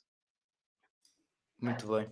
É isso que se quer, sem dúvida nenhuma. Ah, eu, eu, já, lá está, faço estado há dois anos e meio e eu quero que os estudantes venham cá e falem eles. É, eu, eu, para mim, nunca iria funcionar um, tão bem ou se eu fosse ver, ler informação, se fosse coisa, e eu pôr palavras minhas. Nada como o estudante escrever, o estu, uh, escrever e publicar-se, ou como estudante vir cá, como estamos agora, e falar diretamente. Então, isso acho que é o ideal dos ideais, é, é mesmo isso, ter esta. Pá, não, não lá está, não mente, melhor só presencialmente, claro, pronto, ok, certo, mas aqui estamos, estamos em live, não há, que, não há o que fugir, uh, fica cá, portanto é mesmo, é, é mesmo isso. Muito obrigado, Fernando. E está aqui a Raquel também a dizer feliz por fazer parte do vosso percurso, obrigado por confiarem em nós. Uh, aqui os coraçõezinhos a serem feitos com as mãos para a malta das, também, malta de, das plataformas de áudio também perceber o amor que se transmite. E eu senti, atenção, que eu aqui no, no podcast Uh, antes quase que atribuí um prémio Chagas Freitas, sinto que o Fernando está uh, fortíssimo para concorrer para o prémio Chagas Freitas de hoje. Está bastante a puxar bastante ali. Pronto, estou a brincar, mas é verdade. Eu costumava brincar com isso. Olha, a cena a Rainha de Inglaterra, sim senhor, está bem aplicado, está bem aplicado, sem dúvida. Muito bem. Um, mais coisas. Mudando novamente aqui um bocadinho, um bocadinho aqui a, a ordem. Alexandra, o que é que tu sentiste que foi assim mais diferente em relação a, em relação a Portugal? Um, e igualmente aquela questão de que a malta às vezes pensa: será que é mais teórico ou mais prático? Diferenças no geral, mas também, inclusive, a parte mais teórica ou prática, o que é que tu sentiste aí? Diferenças? Estás a falar a nível da universidade, a nível de curso e educação? Sim, sim, sim. Assim, primeiro isso e depois, opa, no geral, possas, possas hum. sentir diferenças. Um, é assim, eu devo admitir que eu sou alguém que nunca simpatizou muito com o sistema de educação em Portugal principalmente com o sistema e com aquilo que eu via do que era o sistema universitário. Um, mas pronto, não quero entrar nessas opiniões controversas. Um, estás a fazer comparações, estás já à vontade. é assim, daquilo que eu vejo dos meus amigos e das minhas amigas que estão a tirar os cursos em Portugal, um, pelo menos no meu caso, o meu curso foi muito mais direito. Um, foi muito mais centralizado naquilo que fazia sentido para o meu curso, um, e em termos depois de horário era muito, muito mais leve. Eu tenho amigas minhas agora que estavam, assim, durante a carreira toda da aula da universidade, ter aulas das 9 às 6 todos os dias e depois mais trabalho e é uma carga horária enorme, mais testes, mais trabalhos, mais isto, mais aquilo e assim, não sei se foi porque eu fui para artes e se calhar o horário é mais, mais livre, mas dá tempo, deu, deu tempo para eu trabalhar e para ter tempo para fazer os meus trabalhos, e é claro que pronto, é, era mesmo um bocado puxado, mas muito mais livre do que aquilo que eu vejo que é a experiência dos meus amigos. Um, e depois uma cena que eu gosto muito em Portugal é que não que gosto muito em Inglaterra é que não há tu nunca sentes nunca te sentes caloiro no sentido em que sinto que em Portugal há muito essa, essa cultura, não é? Dos, dos doutores e dos caloiros e essas hierarquias. E em Inglaterra é uma cena que eu nunca senti. Tipo, eu cheguei lá e ia, íamos assim a festas ou estás a falar com alguém e de repente estás, ah, olha, eu afinal tenho 27 anos, estou a tirar o meu terceiro mestrado. E fica tipo, oh, ok, porreiro, tipo, é, não, tens, não tens nada essa cena de, sei lá, toda a gente se sente incluída, uh, nunca te sentes perdido uh, no sentido em que não te sentes pequenino, estás a ver que eu acho que era é, eu, eu me ia sentir pequenina se estivesse na universidade em Portugal, porque eu não curto muito essas cenas das hierarquias, não sei o quê. Um, e pronto, em termos de educação, é assim, o meu curso em específico, os meus professores são um bocado velhos. Um, não sei se devia estar a dizer isto, assim, live, mas eles não sabem português, por isso deve ser fixe. Está, está na boa. Está na boa, sinceridade. Tentar na boa. E a tua idade é um posto, qual é o problema? Mas pronto, então é pessoal que tem experiência na área de filme, já tipo, o último filme que fizeram se calhar foi em 2003 e depois desde aí estão a ensinar na universidade. Ou seja, para mim, a minha experiência é que nós às vezes tentamos trazer ideias mais criativas, eles shut us down a little bit, mas pronto, depois ao mesmo tempo tive setores que acabaram de sair da universidade e que também são muito mais para a frente e muito mais abertos e por isso pronto, acho que isso é como em Portugal, podes apanhar tudo, não é? Obviamente. Uh, mas yeah, é, sem dúvida. Yeah, mas uh, a cena maioritária que eu senti foi em termos de carga horária e em termos de, de focalização do curso. Foi muito mais focado, muito mais direto, muito mais ao assunto. Nós, nós desde logo o primeiro ano, começámos logo a estudar aquilo que fazia sentido para nós um, e não tivemos cadeiras gerais ou nada disso, era logo filme, isto é filme, isto é edição, isto é história de filme e pronto. Um, yes.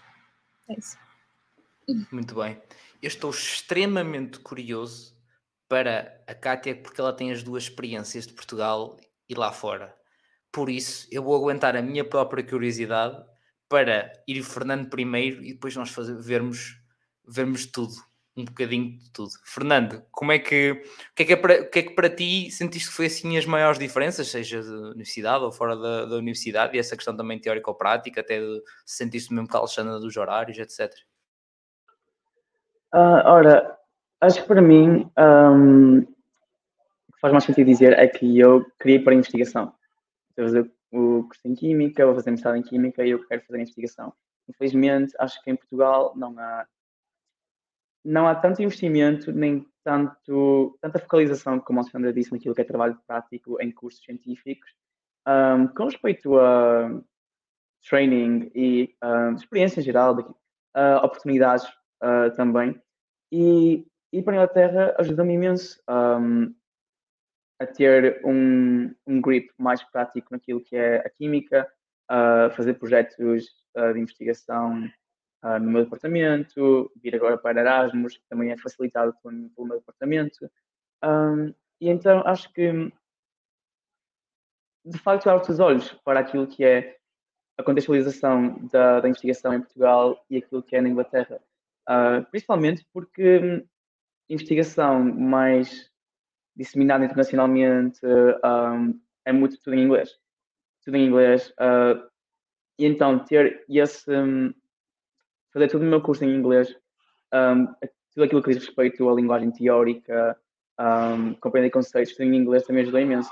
Só que quando cheguei lá foi um susto completo, porque eu tinha aprendido toda a minha vida em português, tal como a Alexandra também tive um momento de breakdown muito rápido, foi para aí no terceiro dia, uh, foi uma aula em que tive um teste diagnóstico que não sabia nada, um, e saí de lá, estava a ligar à minha mãe, mãe, não consigo, tive a chorar, mas a chorar, não consigo, não sei o que estou aqui a fazer. Uh, minha mãe, calma, aguenta, tu consegues. E pronto, foi que meti o pé no acelerador e disse, não, eu, eu vou fazer isto. Um, e de facto não, não me arrependo, porque um, ajudou-me muito. E agora que eu quero ir para o mundo da investigação, ter todo esse background no que diz respeito à teoria e no que diz respeito à parte prática em inglês e em universidades inglesas, ajuda-me imenso. Um, porque mesmo em termos de reconhecimento, que pronto, é um bocado triste para Portugal, mas reconhecimento no que diz respeito à investigação é muito maior em Inglaterra. Um, e oportunidades também. Muito bem, portanto foi o foi, acabou por, por se alinhar os astros, lá está, tipo, foi o, o útil ao, agradável até assim, sem dúvida é verdade, cá em Portugal em termos de investimento e investigação não, não é nada, claro, então à beira de, de um Reino Unido não, não, é, não é na mesmo nada, um, mas, mas sim, portanto acho que, acho que sem dúvida foi um bocado juntar o útil ao, ao agradável. Kátia, tu tens as duas experiências até para fazer a, a, a comparação uh, mais pura, quase, é mais uh, accurate, como diziam, diriam vocês. digo eu. Uh, portanto, força, diferenças e etc. Acho que foi bem engraçado, porque a Alexandra falou em praxe e eu tenho logo aqui o meu grupo de praxe logo a dizer: pronto, falaram em praxe, já tocou no ponto fraco da Kátia. porque, porque é verdade. Um, não, cá, cá na Inglaterra, sem dúvida que não, pronto, não há praxes, essa, isso, isso não existe aqui. Mas honestamente é o que eu sinto mais falta de Portugal e da universidade, porque lá está, cada universidade tem uma praxe diferente e a praxe lá no SCAP é uma praxe muito familiar. Nós temos grupos de praxe, então acabas por desenvolver, sabes, uma, uh, um sentimento diferente naquilo. Um, e lá está, sempre o gozo ao calor mas honestamente eu acho que isso também às vezes faz parte para ficarmos mais à vontade com o ambiente que está à nossa volta. Mas pronto, isso sou eu que eu estava muito confortável nisso. Um, agora, quanto a aulas, epá, eu fiquei bem interessada, interessada no facto dela ter dito que os dela no, normalmente são pessoas que já trabalharam há muito tempo e que agora estão a ensinar quase como para encher o, o gap, vamos por assim dizer. Porque na minha universidade é completamente diferente. Na minha universidade os meus professores estão a trabalhar na área. Aliás, eles não são professores da universidade. O que acontece é que eles vão lá dar umas aulas, dizem a opinião deles um, sobre a disciplina, o que quer que seja, e depois estão, no meu caso, a gerir grandes artistas, a fazer os eventos, como já disseste, por exemplo, no Wembley, um, nos Apolos, etc. Então são pessoas que estão constantemente no mundo. Então eu, por exemplo, eu ganhei grande amizade ou, vamos dizer, network com certos professores que hoje em dia trabalham na área e se eu precisar de alguma coisa eu posso ir falar com eles e pedir o feedback e eles ajudam um, sem dúvida. E depois é engraçado porque o Fernando depois disse que teve um, um mental breakdown numa das aulas, porque eu, a primeira aula que eu tive de, de business management, eles estavam a ensinar como é que se faziam as taxas e como é que se calculavam os impostos na, na indústria da música e é pá, eu venho, eu venho de business uh, em Portugal, tirei uh, criatividade inovação, mas é completamente diferente aqui. E, uh, e esse meu professor só me diz assim: Eu não me acredito a tirar um mestrado e ainda não sabes fazer isto. E eu, naquele momento, caiu-me tudo. É que nunca nenhum professor foi tão direto ao ponto. E eu fiquei a olhar para ele e eu, mas eu sou de Portugal e ele, se queres ser boa profissional neste mundo, não importa de onde é que és, até podias vir da China, tinhas que saber fazer isto. Uh, portanto, a minha percepção dos professores aqui é que eles são muito diretos ao ponto, têm uma opinião não, e não têm medo de dar. Uh, se tiverem que criticar, vão criticar, mas no final, quando eu acabei o, acabei o curso, esse meu professor veio falar comigo diretamente a dizer: Estou muito orgulhoso de ti e se há alguma aluna que teve um maior desenvolvimento, foste tu.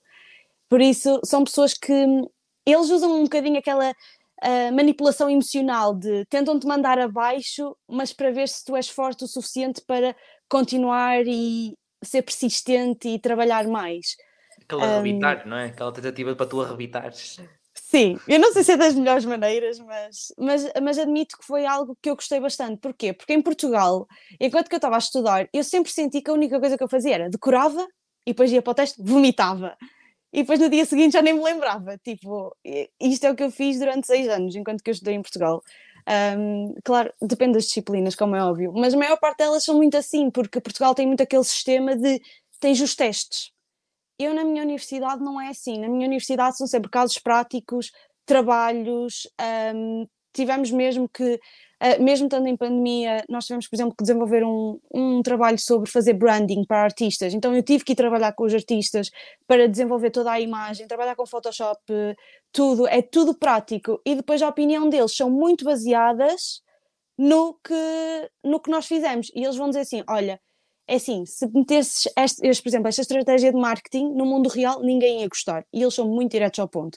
Até que eu estava muito habituada em Portugal a ter notas de 19, 18, era sempre assim.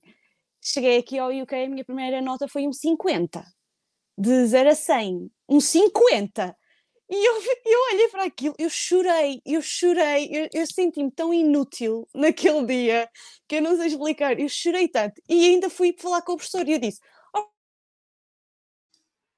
Olha. Vou-me ligar. É a minha mãe acabou de me ligar, desculpa. Não, não, para criar suspense daquilo que o professor ia dizer. Eu gostei do momento, deste momento de suspense. Foi, olha, foi um momento de que em produção televisiva ou de cinemática era incrível. Desculpem, eu adorei, mas continua, Kátia. Desculpa, foi a minha mãe que ela começou a ligar. Está tudo bem, está tudo bem. E pronto, e, e eu fui dizendo, então, professor, como é que é possível? Ele assim, oh menina, é simples, isto está mal. Agora tem que melhorar. E eu, e eu, melhorar? Mas eu se mostrasse isto em Portugal, eu tinha uma grande nota. E eu, oh menina, por amor de Deus, é que não venha comparar o ensino em Portugal de que aqui. E eu, quando eu ouvi aquilo, eu no início ainda fiquei assim um bocado tipo, ai, mas quem é que este pensa que é? Tipo, que chunga, é mesmo chunga dizer isso. Não é por cima mas... um tuga aqui, o quê? Portugal o quê? Exato. Mas depois com o tempo, e com o tempo eu fui, lá está, fui aprendendo que eles são muito práticos e são muito baseados na realidade. Eles não estão aqui com meias coisas de ah, tu aprendes na teoria e depois fazes na prática. Não, eles são tipo, a teoria não existe na prática. Tu, no mundo real, vais ter que ser uma problem solver. Por isso, esquece a teoria. A teoria não te vai ajudar em nada. É bom ter o conhecimento, é. Mas, na verdade, na prática, não te vai ajudar em nada. É mesmo assim. E eu, agora que estou a entrar no mundo, e lá está, a minha patroa também é do mundo, ela é advogada de música, e eu vejo isso acontecer e eu vejo, olha, realmente até foi bom não ter passado horas a fio a estudar teoria, mas sim na prática, porque agora sei que quando for para o trabalho sei como fazer as coisas. Um, pronto, isso para mim foi a maior diferença a nível educacional, é muito mais prático. E depois, pronto, se tiver aqui alguém de mestrado, a nível de tese, uh, é assim, eu tive que fazer a tese numa, na licenciatura também, e é muito diferente. E eles aqui são muito mais. Eu acho que em Portugal nós metemos muita palha. Por exemplo, nós gostamos de pôr muitas palavras para dizer uma coisa pequenina.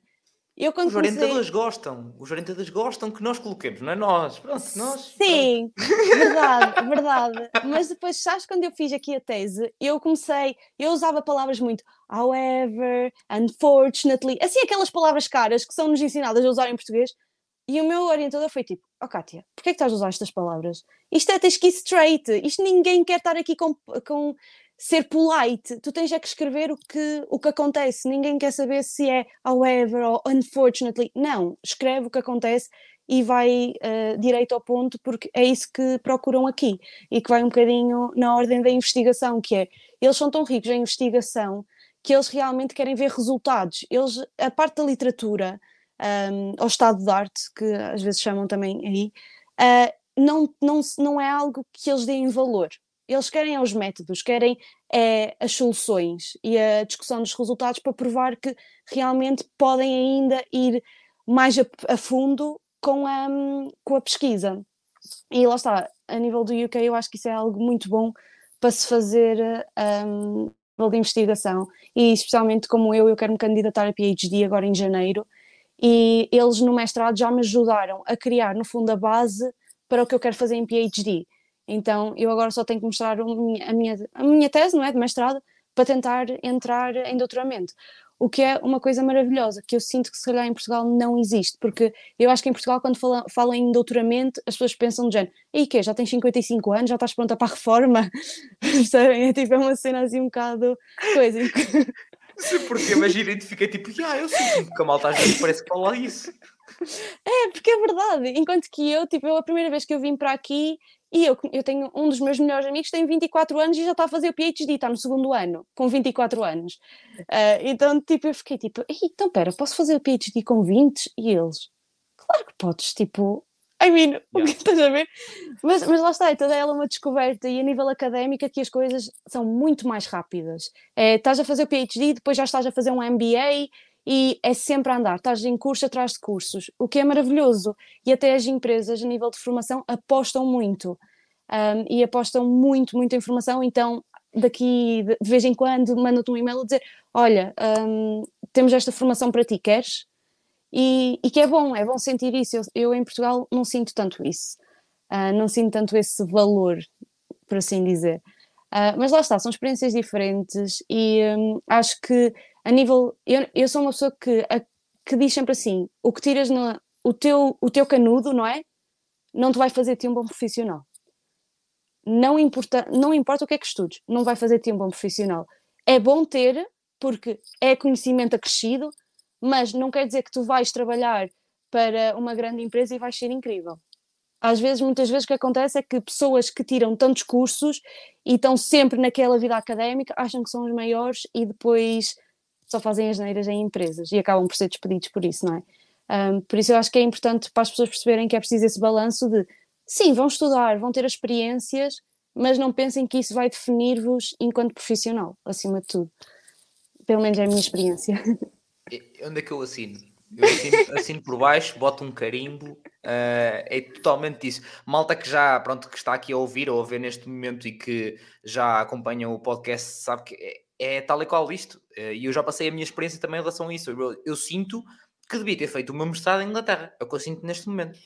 Porque aquela palha, eu tipo, porquê? Alguém me tira daqui a ter que usar e não sei o que, e agora não repetir conectores, e agora não sei o que, e agora temos que dar mais contexto a isto, e agora tem que.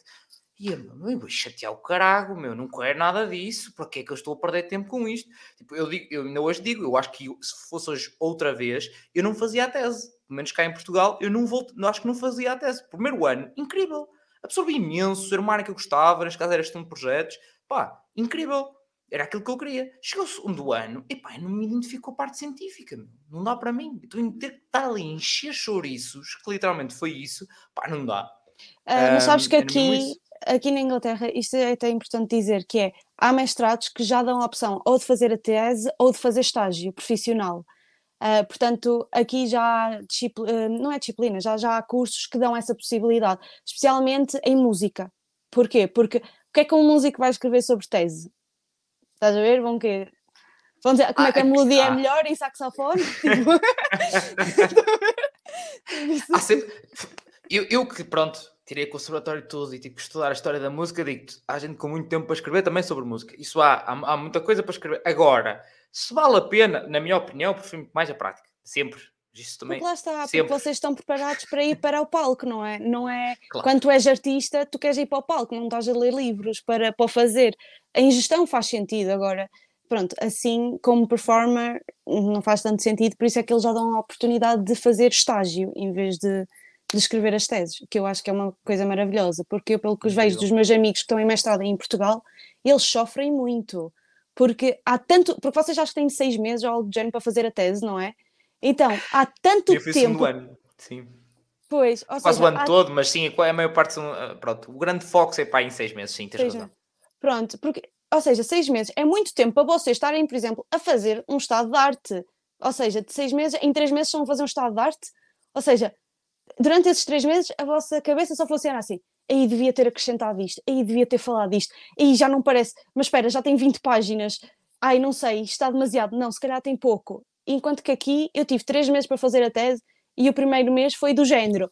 Ok, Kátia, a tua, a tua, o teu estado de arte tem 10 páginas, perfeito, está ótimo. Agora não podes tocar mais nisso. E o meu orientador fez-me não tocar mais naquilo. A única coisa que eu toquei foi para arranjar o inglês, nada mais porque eles não, eles não perdem tempo com, com a parte teórica, por assim dizer. Bem, malta, vou fazer a mala no estante, vou até Inglaterra. Uh, Nuno da TAB também está aí do que Student. Eu já te ligo, está bem? Para pormenores, eu vou só fazer a malinha e vou no estante, está bem? Vou já direto. Uh, pronto, é, é, é, sério, o quanto eu adorava ter, tinha sido assim, porque eu queria, a uma certa altura, queria, pronto, eu quero fechar a literatura disto ai não, até ao último tempo que pode surgir alguma coisa, tens que ir investigando. Eu, estamos a brincar, eu ando há não sei quanto tempo nisto e vou continuar até à última quando estou a fazer a parte prática e buscar os resultados já, a tentar analisá-los, a tirar conclusões e eu tenho que estar preocupado outra vez ver se há coisas novas de literatura. Isso, isso nem faz sentido, porque no momento em que tu adaptares a literatura enquanto que estás a fazer, por exemplo, os teus métodos, já te vai poder mudar a tese outra vez. Ou seja, vais ter que voltar ao início e fazer tudo de novo. Isto foi como me meteram na mesa. Pois, é que eu perguntei, eu perguntei literalmente, então, mas não dá para pôr, eu escrevo na tese diretamente, olha, a literatura foi até o dia X. O que vier depois, alguém que, venha, que venha analisar a seguir. Eu analisei até aqui. Meus amigos, não dá para fazer tudo. Uh, não, uhum. ai não, mas pronto, é isto. Então lá está, eu meti o que menino na cabeça e aquilo que falava já há bocado foi meu pai, eu já ia a meio, então isto foi para em março, abril, maio, por aí, pai, eu já ia muito lançado e pensei, não, agora vou acabar, vou acabar para o canudo ponto final. Porque já estou aqui, já estou lançado. Porque já não, não deu mais chatices do que me acrescentou. Lá está. Tipo, o primeiro ano foi incrível, ajuda-me imenso, até para este projeto, para o podcast universitário, ajuda-me imenso em várias coisas. Agora, segundo ano, lá está, eu não me identifico a parte científica e muito menos estar em chouriços. Não serve para Sim. mim, não serve lá e não serve aqui no podcast. A malta já sabe, tenho episódios de 4 horas e eu não enchi chouriços. Yeah. Tenho episódios de 45 minutos. Lá está. Isto aqui dá, dá, dá um bocadinho para, para, tudo, porque lá está, suminho, como houve aqui um episódio que era de, para apresentações gerais que eu fiz com os Just Seekers, em que era que eu criei o conceito de dicas sumosas. É isto que eu gosto. É dicas sumosas, coisas que dá para retirar efetivamente alguma coisa. Um, pôr ali um espremedor, daqueles, pode ser de mão, vá, para também dar um bocadinho mais de trabalho, pode ser daqueles de mão, não daqueles automáticos, mas que tire dali aquele suminho que a gente quer. E estou a sentir que está muito, estamos a tirar muito suminho também desta conversa hoje. Portanto, obrigado também a, a vocês por isso e a quem está a assistir, em que, entretanto, apareceu aqui a nossa consumidora assídua do podcast, a Ana. Boa noite, Ana, como é que estamos? Ela já a dizer, já a ver em velocidade duas vezes, que ela quer chegar para acompanhar, entretanto, o fim. E a relembrar que o like, também quem ainda não meteu like ao fim de uma hora e que é deste conversa, não sei o que vocês vão fazer à vossa vida.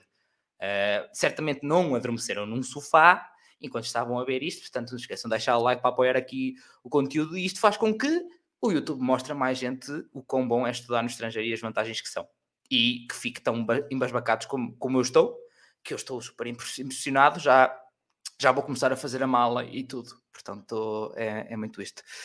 Um, está aqui o Nuno Santos Oliveira a dizer-nos, na Holanda o meu mestrado também foi assim, 3, 4 meses está feito. Porra, também queria. Deus me livre. Sim, eu, uma eu tô... que, que tirou aqui o mestrado na Holanda este ano um, e ela vive agora comigo.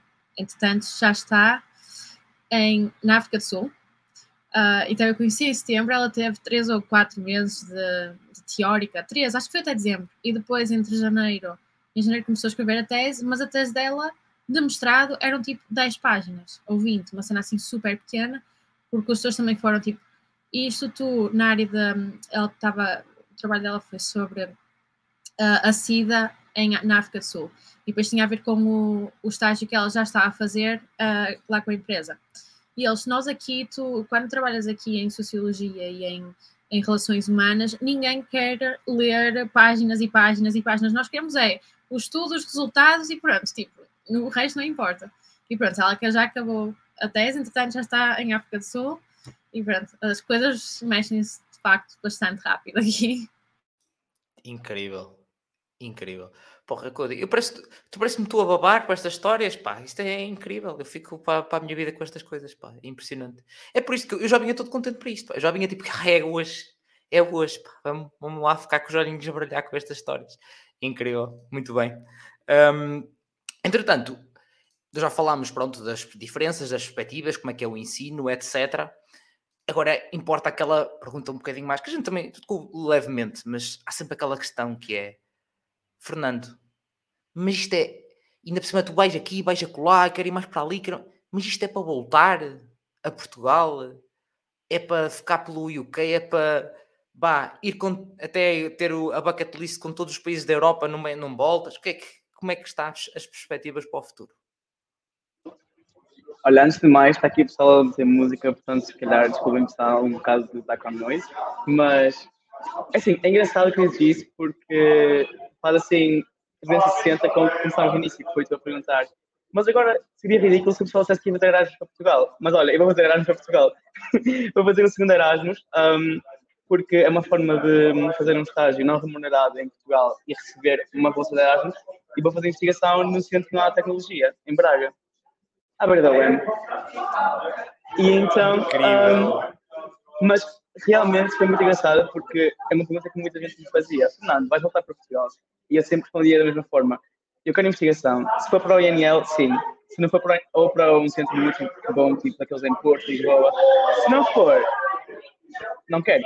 Um, e então, realmente, sim, um, vou para lá, mas agora, a longo prazo, não sei, porque eu vou para, vou para Amsterdão, fazer meu mestrado, e entretanto, logo vemos realmente, um, uma coisa que é importante dizer é: tu podes ir para onde quiseres, podes dar as voltas onde quiseres, acabas sempre a ter saudades da terrinha. Sempre.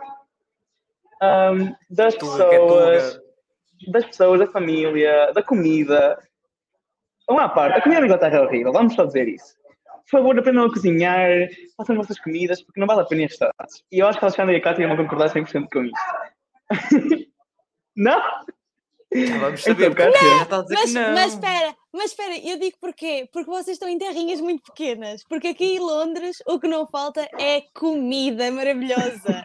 o problema é que vocês estão em sítios muito para a universidade. Então, claro que pronto, as coisas não são assim tão boas. Sim, realmente. Comida inglesa ou é das outras, de outros países? Não, olha, a comida inglesa, se tu fores a um pubzinho assim, uh, no domingo de manhã para um Sunday roast, olha, bebes bem e comes bem. E sais às duas da tarde, já estás assim com os copos, mas digo-te, o roastzinho aos domingos, é pá, não há nada melhor que comer um roast num pub. Tipo, é, é para mim. Quer ouvir, não é? É tudo que um português quer ouvir. Come-se e bebe-se bem. Pronto, eu vou. É isto. Uh, pronto, malta, quem ainda não decidi, tinha decidido para estar para o estrangeiro, agora já decidiu. Tuga que é Tuga, já está. Mas o quê? Mas come-se e bebe-se bem. Como assim? Ainda não fui. é um bocado. O Tuga, não é? Olha, digo, Olha, as melhores experiências aqui aos fins de semana, eles chamam que é o bottomless um, brunch. Ou seja, há imensos brunches por aí, por Londres, mas depois tens um, bebida, tipo, bebida, como é que se diz? Um, bebida sem pagar, desde as 11 da manhã até às 2 da tarde. E a comida está sempre a vir. E pagas tipo 40 libras, passas ali amanhã e, e aquele almoço a comer e a beber e tipo, esquece, são as melhores experiências tipo, de sempre, porque aquilo é tipo, imagina pôr mesas num pavilhão, então às vezes tens tipo drag queens uh, a cantar e tudo mais, e depois estás a beber e a comer um brunch. o, que é, o que é, na minha então é um buffet, incrível. chamado buffet. Exato. Muito bem. Exato, praticamente. Eu, eu, sinto que a malta já está a babar e a brilhar os olhos novamente, que Maria beber o Tugabai. Um dado de comer e beber, o Tuga vai. Mas uh, diz, Fernando, tá, estavas também a, a, terminar? Sim, estava a terminar por dizer que, sim, acabámos por ir a muitos sítios e quando chegas lá entra o bichinho, para onde é que eu posso ir agora? E tu vais à procura dessas experiências, dessas oportunidades. Como a Alexandra disse e a Cata também, como funciona tudo muito rápido, tu podes fazer este projeto os primeiros dois meses vais para outro lado fazer e está tudo ligado. Podes tu fazer o teu próprio horário de uma forma. Malta quer participar também, malta que está aí está louca Sim. por participar. Aqui é uma residência de estudantes, não é? Um, e vim cá para baixo para ter melhor Wi-Fi. Mas então um, é isso. Há muita, um, há muita variedade de coisas para fazer e acabo ter muitos sítios, mas ao fim de cabo uh, pensas sempre: será que vou voltar à terrinha? E é sempre uma incógnita. É muito difícil sabendo que há tanto lá para fora. Um, que há tanto para ver e explorar, mas nunca deixa de ser algo que está no coração e na cabeça um, a sussurrar se, se é uma possibilidade ou não. Muito bem, portanto estou a sentir que é tipo, ok, enquanto eu puder, vou uma visita a Portugal, mas vou explorar acima de tudo, mas depois, pá, quero voltar para os braços da minha. É, estou a sentir, é, estou a sentir, ou para o meu Portugal, digamos, no geral, estou a sentir, estou a sentir muito isso. Muito bem, obrigado, Fernando. Um, entretanto, estava aqui até, eu, eu até passo já, porque a Isa estava a dizer Kátia, já estava tipo modo Cristina Ferreira, já Kátia, estava a chamar por ti, Kátia. Portanto, como é que é para ti esta, as perspectivas para o futuro? É voltar para Portugal? Sim, mas não já, já? Como é que, como é que isso está? É pá, até me sinto mal responder isto, que a minha avó perguntou-me isso há uma hora atrás, antes de eu entrar no podcast.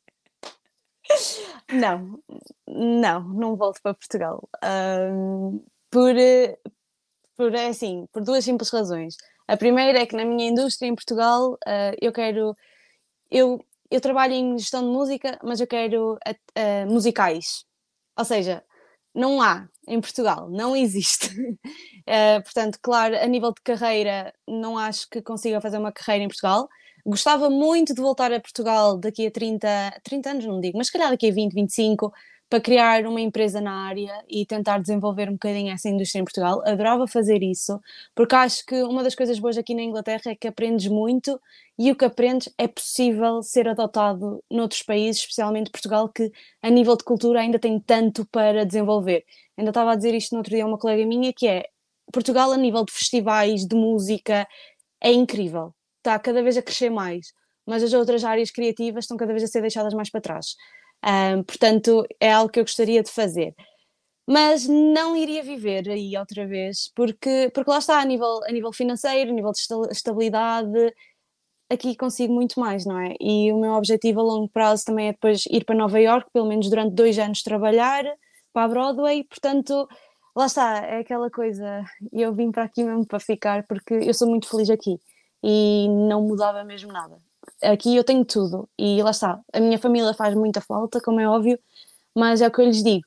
Da mesma forma que eu posso me pôr num avião para ir para Portugal, eles também se podem pôr num avião e vir-me visitar e fazer também parte deste mundo. E a minha avó, quando veio aqui, a minha avó ficou deslumbrada. Eu acho que até a minha avó se mudava para aqui se pudesse.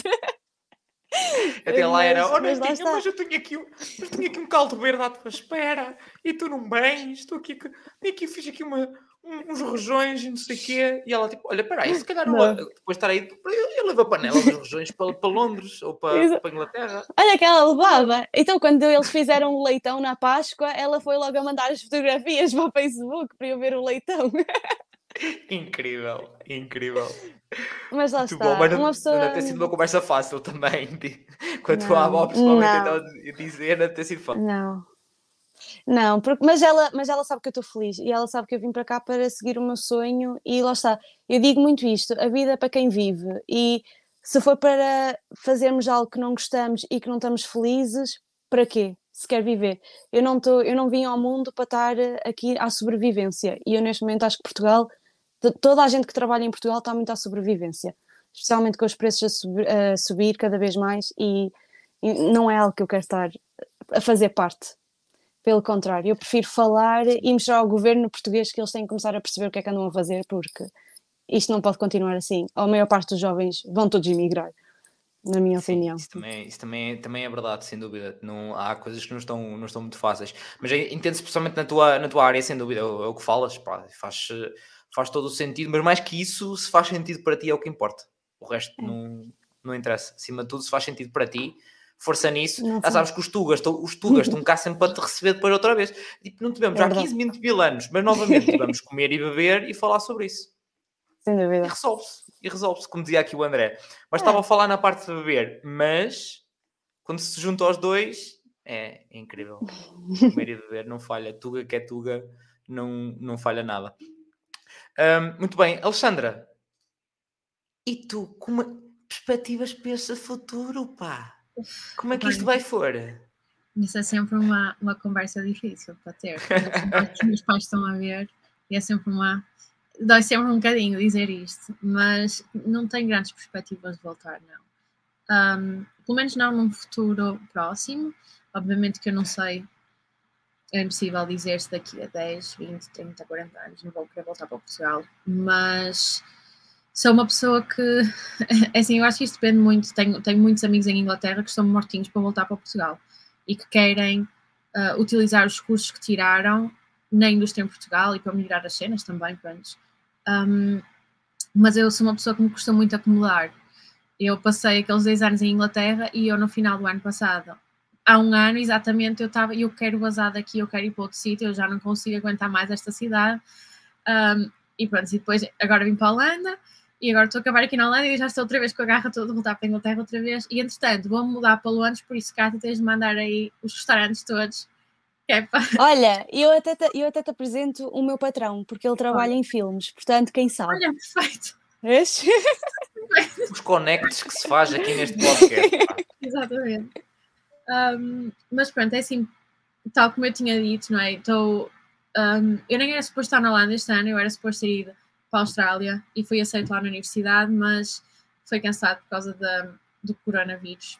Ah, então, pronto, aqui estou eu, uma experiência incrível da mesma, não me arrependo nada, estou super feliz. Ah, mas ficou aquele bichinho de querer ir lá, de querer ir para lá, de querer experienciar. Por isso, é algo que eu quero fazer. De facto, meu pai, sempre que eu lhe digo que eu quero ir para a Austrália, ele é tu agora, um sítio mais longe, só a Lua. E eu, depois, é um bocado, um bocado.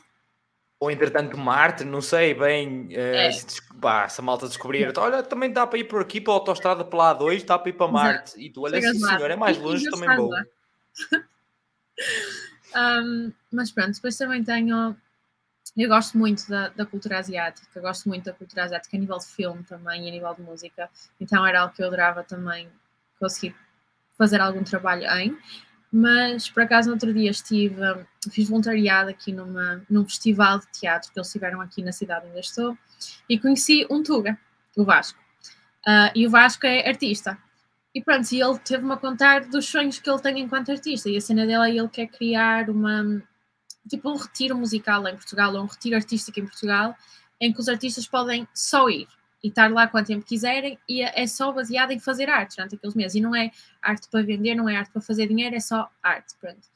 Eu comecei a pensar nisso e, na, e naquilo que a Cá estava a dizer, na falta de cultura em Portugal. Um, e de facto, o meu pai está-me sempre a mandar cenas: olha, andam a fazer isto em Portugal, olha, a Netflix veio aqui gravar, olha, não sei o que, estão a editar aqui, blá, blá. Um, e de facto, a indústria de filmes está a ficar cada vez maior em Portugal. Um, mas acho que quero experienciar mais um pouco do mundo antes de voltar e poder dar a minha parte a Portugal. Mas isso é algo que eu também gostaria de fazer, dar um bocadinho da minha criatividade e se calhar poder contribuir para futuras gerações que queiram ficar em Portugal, uh, porque nem toda a gente quer sair de Portugal e aposto que há muitas pessoas criativas que gostariam de ter ficado em Portugal uh, e não conseguiram. Por isso, se eu puder contribuir um bocado para as outras pessoas que querem ficar e fazer arte lá, adorava também. Agora, se vai ser nos próximos 5 anos, nos próximos 10, 20, não sei. Vamos ver. Só o futuro dirá. Exato. Muito bem. Opa, pronto. É, é, é perfeitamente normal, até, imagina, pronto, tão simples como ah, cá em Portugal e eu não sei o que é que vou fazer, ah, não sei que- como é que será o dia da manhã, se como é que será para o ano, como é que ah, eu próprio estou com uma estou com uma ainda na, na- na descoberta, já, já, já fiz licenciatura, já fiz mestrado, estou com este projeto, já tive mais cinco ou seis projetos antes enquanto estava a estudar. Pá, é uma descoberta constante e acho que é o importante é isso. E vocês então, lá está, como abrindo muito mais o horizonte ou têm ido para, para fora, pá, percebo perfeitamente que uma, imagina, compraram, já ultrapassaram e passaram por tanto. um, e chegaram a um momento tipo, opa, mas isto é mesmo fixe, é uma perspectiva completamente diferente. E eu consegui, consegui mais longe ainda. Portanto, é perfeitamente normal que também não haja assim, lá está, pronto, 100% de certezas nunca dá, não é? É impossível, mas é perfeitamente normal que uh, também existe essa, essa coisa de, yeah, mas não, quero tentar mais qualquer coisa pelo menos, quero ver o que é que isto dá, quero, vamos lá. Uh, portanto, acho que é, que é muito fixe. E Tuga que está deste lado, Tuga que esteja em Portugal, claramente está, caralho, Tuga pelo mundo, pá. Nós vamos conquistar isto. É tudo nosso, pá. É tudo nosso. Uh, vocês são os nossos Jeders, pá. São por esse mundo fora, são os nossos Jeders, nossos Cristianos Reinaldos, diz o outro. Olha, e posso dizer uma diz, coisa? Diz. Vou contar, uma, vou contar uma. É, rápido, prometo eu fui ver o Hamilton. Um, acho que a maior parte das pessoas já conhece que é um, é um grande musical. Eu fui ver ao vivo. Eu nisto estava eu sentada na primeira, na primeira fila, porque o meu, o meu melhor amigo ganhou bilhetes à última da hora, então nós fomos. E o meu melhor amigo só me disse assim: Olha, eu acho que este, o Hamilton, quem está a fazer de Hamilton, Hamilton parece português. E eu, oh, achas? Não, se ele fosse português, tinha aparecido no noticiário em Portugal. E ele, olha, mas eu acho, olha para as feições dele. Eu sou péssima a tentar julgar as pessoas pelas feições, tipo, eu não consigo. Então, eu comprei o programa e nisto vou Nuno Queimado. E eu, eis, é português. No final, nós estava toda a gente a bater palmas, eu não consegui conter o meu entusiasmo e só que grita assim, orgulho! e ele partiu-se a rir meio, no palco e depois eu, eu fiquei à espera para ver se eles saíssem, para ver se eu conseguia apanhar para falar com ele. É pá, consegui falar com ele. Então eu nisso começo a falar e a dizer: Ai, oh, Nuno, olha, eu não sabia que estavas aqui à frente, tipo, nunca vi nada e eu já sigo o Hamilton desde 2016, que estranho. E nisto as minhas lágrimas começam a vir e o meu melhor amigo João é só: sabes é que a Kátia quer mesmo trabalhar em musicais e eu acho que ela está a ficar um bocado emocionada, desculpa lá, porque uma pessoa não consegue, quando nós vemos, vemos portugueses, seja aqui, seja na Suíça, seja em qualquer mundo, o orgulho é tão grande porque nós vemos do género, não, esta gente está aí mesmo atrás dos sonhos, não há nada mais bonito que ver isso e vê-los a conquistar. Então, para mim, esse, esse momento foi das coisas mais bonitas que eu já passei desde que cheguei cá, sem dúvida. É mesmo isso, opa, é, é mesmo esse o, o feeling sempre. Uh, porque a gente sempre, desde sempre lá está aquele orgulho uh, português dessas conquistas de pá, nós parecemos pequeninos, mas somos muito grandes, caraca. Não é? Caraca, tuga, tuga pelo mundo, tuga pelo mundo, sem dúvida é muito esse sentimento. Diz Alexandra. Eu acho que é bonito, como a Cátia disse, e é super motivador também. Quando vês um português bem sucedido e ficas tipo, ok, esta pessoa conseguiu, eu tenho todas as qualidades para conseguir também e, eu, depois de conhecer esse Tuga na cena de, no festival, nós ficámos logo, ei, olha, temos de fazer isto, temos de fazer aquilo, bora gravar uma música, bora escrever, bora não sei o que, bora. Foi logo assim, sei lá, é, é bem engraçado como tu vês um, um Tuga no, no, no estrangeiro e ages logo como se fossem melhores amigos desde que tinham tipo 3 anos, não é? É logo, ei, Tuga e tal, e não sei o que mas, mas super motivada depois disso, até porque quando eu estando aqui na Holanda e estando a fazer os cursos que estou a fazer, não estava tão motivada para fazer outros tipos de artes e depois de estar com ele fiquei deu-me muita motivação para ver que ele hum, a maneira como ele vê a arte a maneira como ele foi bem sucedido e conseguiu um, vários trabalhos aqui na Holanda a nível de, de teatro e de, e de dança super motivador é, fico super feliz de ver pessoas também assim a ser bem sucedidas sem dúvida, e é isso que nós sentimos deste lado e vemos a vocês. Carago, pá, tugas estão a conseguir, vocês vão conseguir, carago. Precisas de alguma coisa, vão os tugas todos aí, os tugas vão todos atrás para o que for preciso, pá. Mas não o quê? Tuga pode tudo. Estão mesmo a ver, pá, é mesmo isto. É muito, é muito este sentimento, sem dúvida, sem dúvida nenhuma. Uh, antes de terminarmos só, muito rapidamente também aquilo que nós já que, que eu falei no início, aquela questão que a malta também pergunta e tenta saber. Pronto, já percebemos que a nível de praxe isso não, não, não existe, mas o tipo de associações ou coisas que existam a nível académico, etc., nas vossas, nas vossas universidades, como é que é esse espírito, entre aspas, Fernando? Ora, antes de mais peço desculpa, porque tentei mudar de lugar, mas sem sucesso. Uh, não sei se o barulho vai diminuir, mas uh, em termos de sociedades, eu acho que há de tudo há tudo e mais alguma coisa, porque há uma cultura muito grande naquilo que é construir societies em universidades. E tem muito a ver com ter tudo e mais alguma coisa. Um, epá, uma das sociedades que eu mais acho piada em Warwick é a Society de Queijo e Chocolate. Que eu não faço parte, mas achei uma piada enorme, porque um, basicamente o pessoal lá gosta de alguma coisa, tem membros suficientes e cria uma society. E eu estive, claro, background em música, em saxofone, estive um, a fazer parte da, da um, orchestra.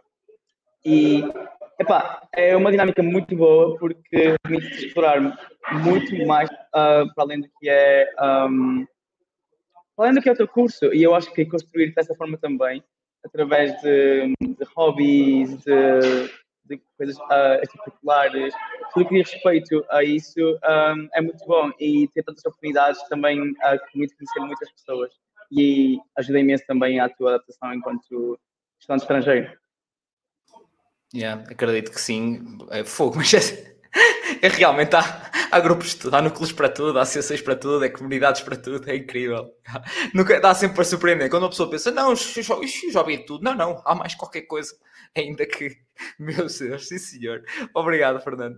Um, Kátia, como é, que, como é que foi? Como é que viste algum, também este tipo de movimentos? Como é que é o espírito académico? Como é que isso funciona? É assim, há imensas uh, sociedades, sem dúvida. Uh, eu não fiz parte de nenhuma, porque lá está a pandemia. Uh, mas lá está, aqui eles têm student unions, um, que basicamente quem trabalha para a Student Union também é pago, é como um trabalho normal, não é associações académicas em Portugal que a maior parte das associações de estudantes andam ali a trabalhar, a fazer os eventos, mas ninguém vê onde estão, não é? Aqui as pessoas são pagas para trabalhar e lá está, as, sociedades, por isso é que também há muitas sociedades, porque as pessoas são muito mais envolventes no meio académico e, por exemplo, eu tenho uma amiga minha que a coisa dela é, sempre viu cheerleader na televisão e chegou aqui e na universidade há, portanto, ela foi direta para cheerleader e lá está, é uma coisa que se calhar na universidade nós pensamos, ah não, cheerleader já não existe. E aqui as pessoas fazem mesmo um desporto disso, o que é mesmo engraçado. E, hum, a nível de mestrado, porque lá está, eu acho que quando chegas ao mestrado já é diferente, não te associas tanto a estas sociedades. O que acontece com o meu curso é que eles juntaram o nosso curso com a Metafilm, que é a faculdade de cinema aqui de, de Londres. Então, basicamente, nós temos todos um grupo em que, por exemplo, quando há castings e eles precisam de, de alguém para ir trabalhar na música e tudo mais, metem lá no, no WhatsApp e uh, nós vamos trocando esse networking e somos para aí 500 lá, se calhar mais, e vamos fazendo isso, tipo, às vezes vamos todos beber um copo, uh, vamos ver filmes juntos e, e lá está, é toda esta uma, uma comunidade de irmos crescendo todos juntos e como a maior parte ainda está, pronto, é um bocadinho como a Alexandra, como ainda estão na licenciatura e estão a descobrir todo este processo de televisão e filme, é muito engraçado porque acabas por fazer parte de projetos que são super novos, são ideias super criativas, super fora da caixa e, e, é muito giro, eu acho que é o mais giro de, que eles fazem aqui, que é juntar universidades e lá está música, hoje em dia é, é usada para tudo que é filme, então nós pronto, temos a oportunidade de trabalhar com o pessoal de filmes, o que é, na minha opinião, incrível, é mesmo divertido e depois apanhas pessoal todo diferente, então é, é, é magnífico, tipo, para rir e tudo mais, sem dúvida aconselho. Lá está, a partilha de experiências, não é? Aquela é. base da partilha de experiências. Uh, e eu, enquanto músico, tenho que o dizer, com músicos, então, cada músico tem a sua pancada. Não há, isso é base, malta, toda a gente sabe, não há cá. música, cada um tem a sua pancada à sua maneira, e aí é, o, é impressionante. É mesmo, é mesmo um mundo também que eu, felizmente, também conheço bem e que, meu Deus Senhor, é, mas é muito fixe.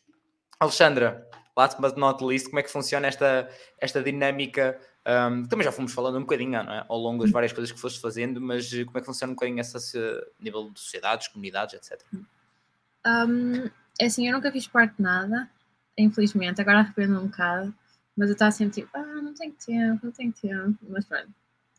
Enfim, um, a minha universidade faz sempre, a Student Union faz sempre no início do ano, tipo uma feira com um, com as, as associações todas que existem e pá, tal como eles disseram, há sociedades para tudo. Tipo, nós só na nossa universidade temos duas, duas uh, associações de Portugal.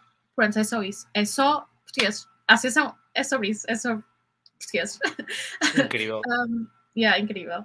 Um, por isso é assim, para, há, há tudo para todos os gostos e aposto que são são situações e um, sítios onde as, pessoas é? realmente, onde as pessoas realmente conseguem formar laços com pessoas que partilham um, pronto, os mesmos gostos.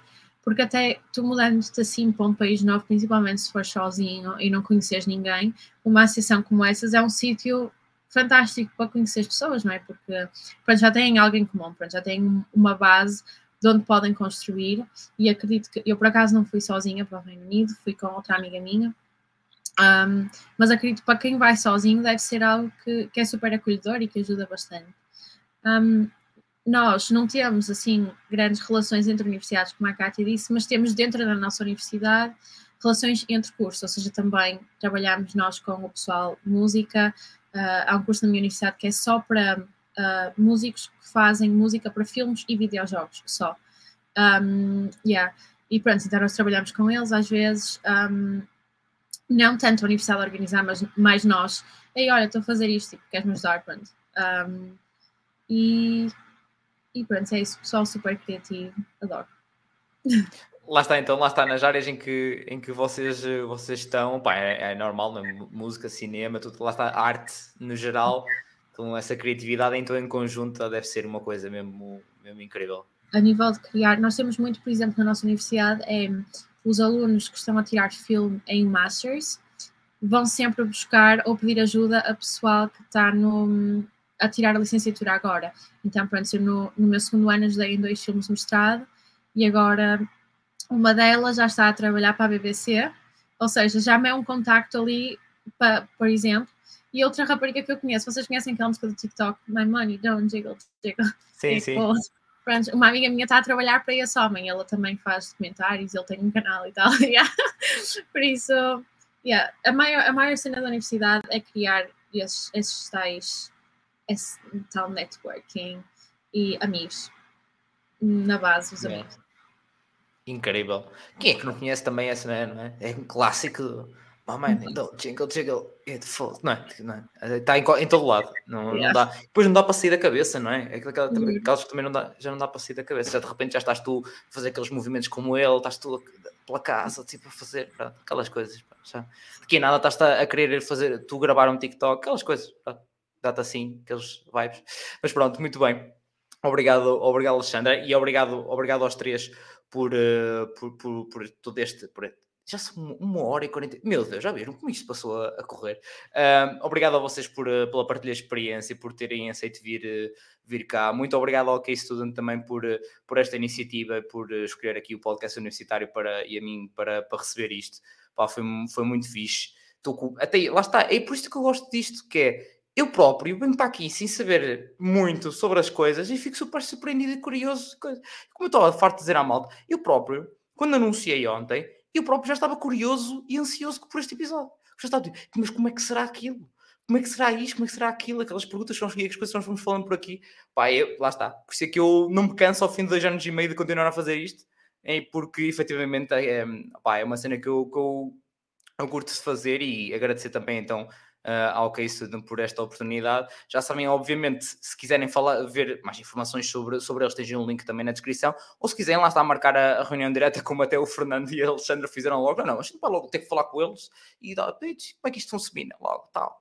Uh, pronto, e também tem o link aí na, na descrição. Malta que está ouvindo nas plataformas de áudio, é só ir também ao, ao Instagram, ou então ao, ao Discord, ou apetece-vos ir ver ao YouTube, também está na descrição do YouTube, me diz o outro. YouTube, não é? Dizia outro, YouTube.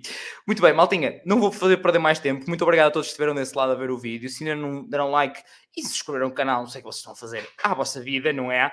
Porque, eh, felizmente, estamos a crescer a bom ritmo e a chegar a cada vez mais pessoas para ajudar cada vez mais futuros e atuais universitários e criar muita nostalgia aos antigos universitários também. Portanto, muito obrigado a todos mais uma vez e, como eu costumo dizer, portem-se mal, porque também é preciso. Um abraço.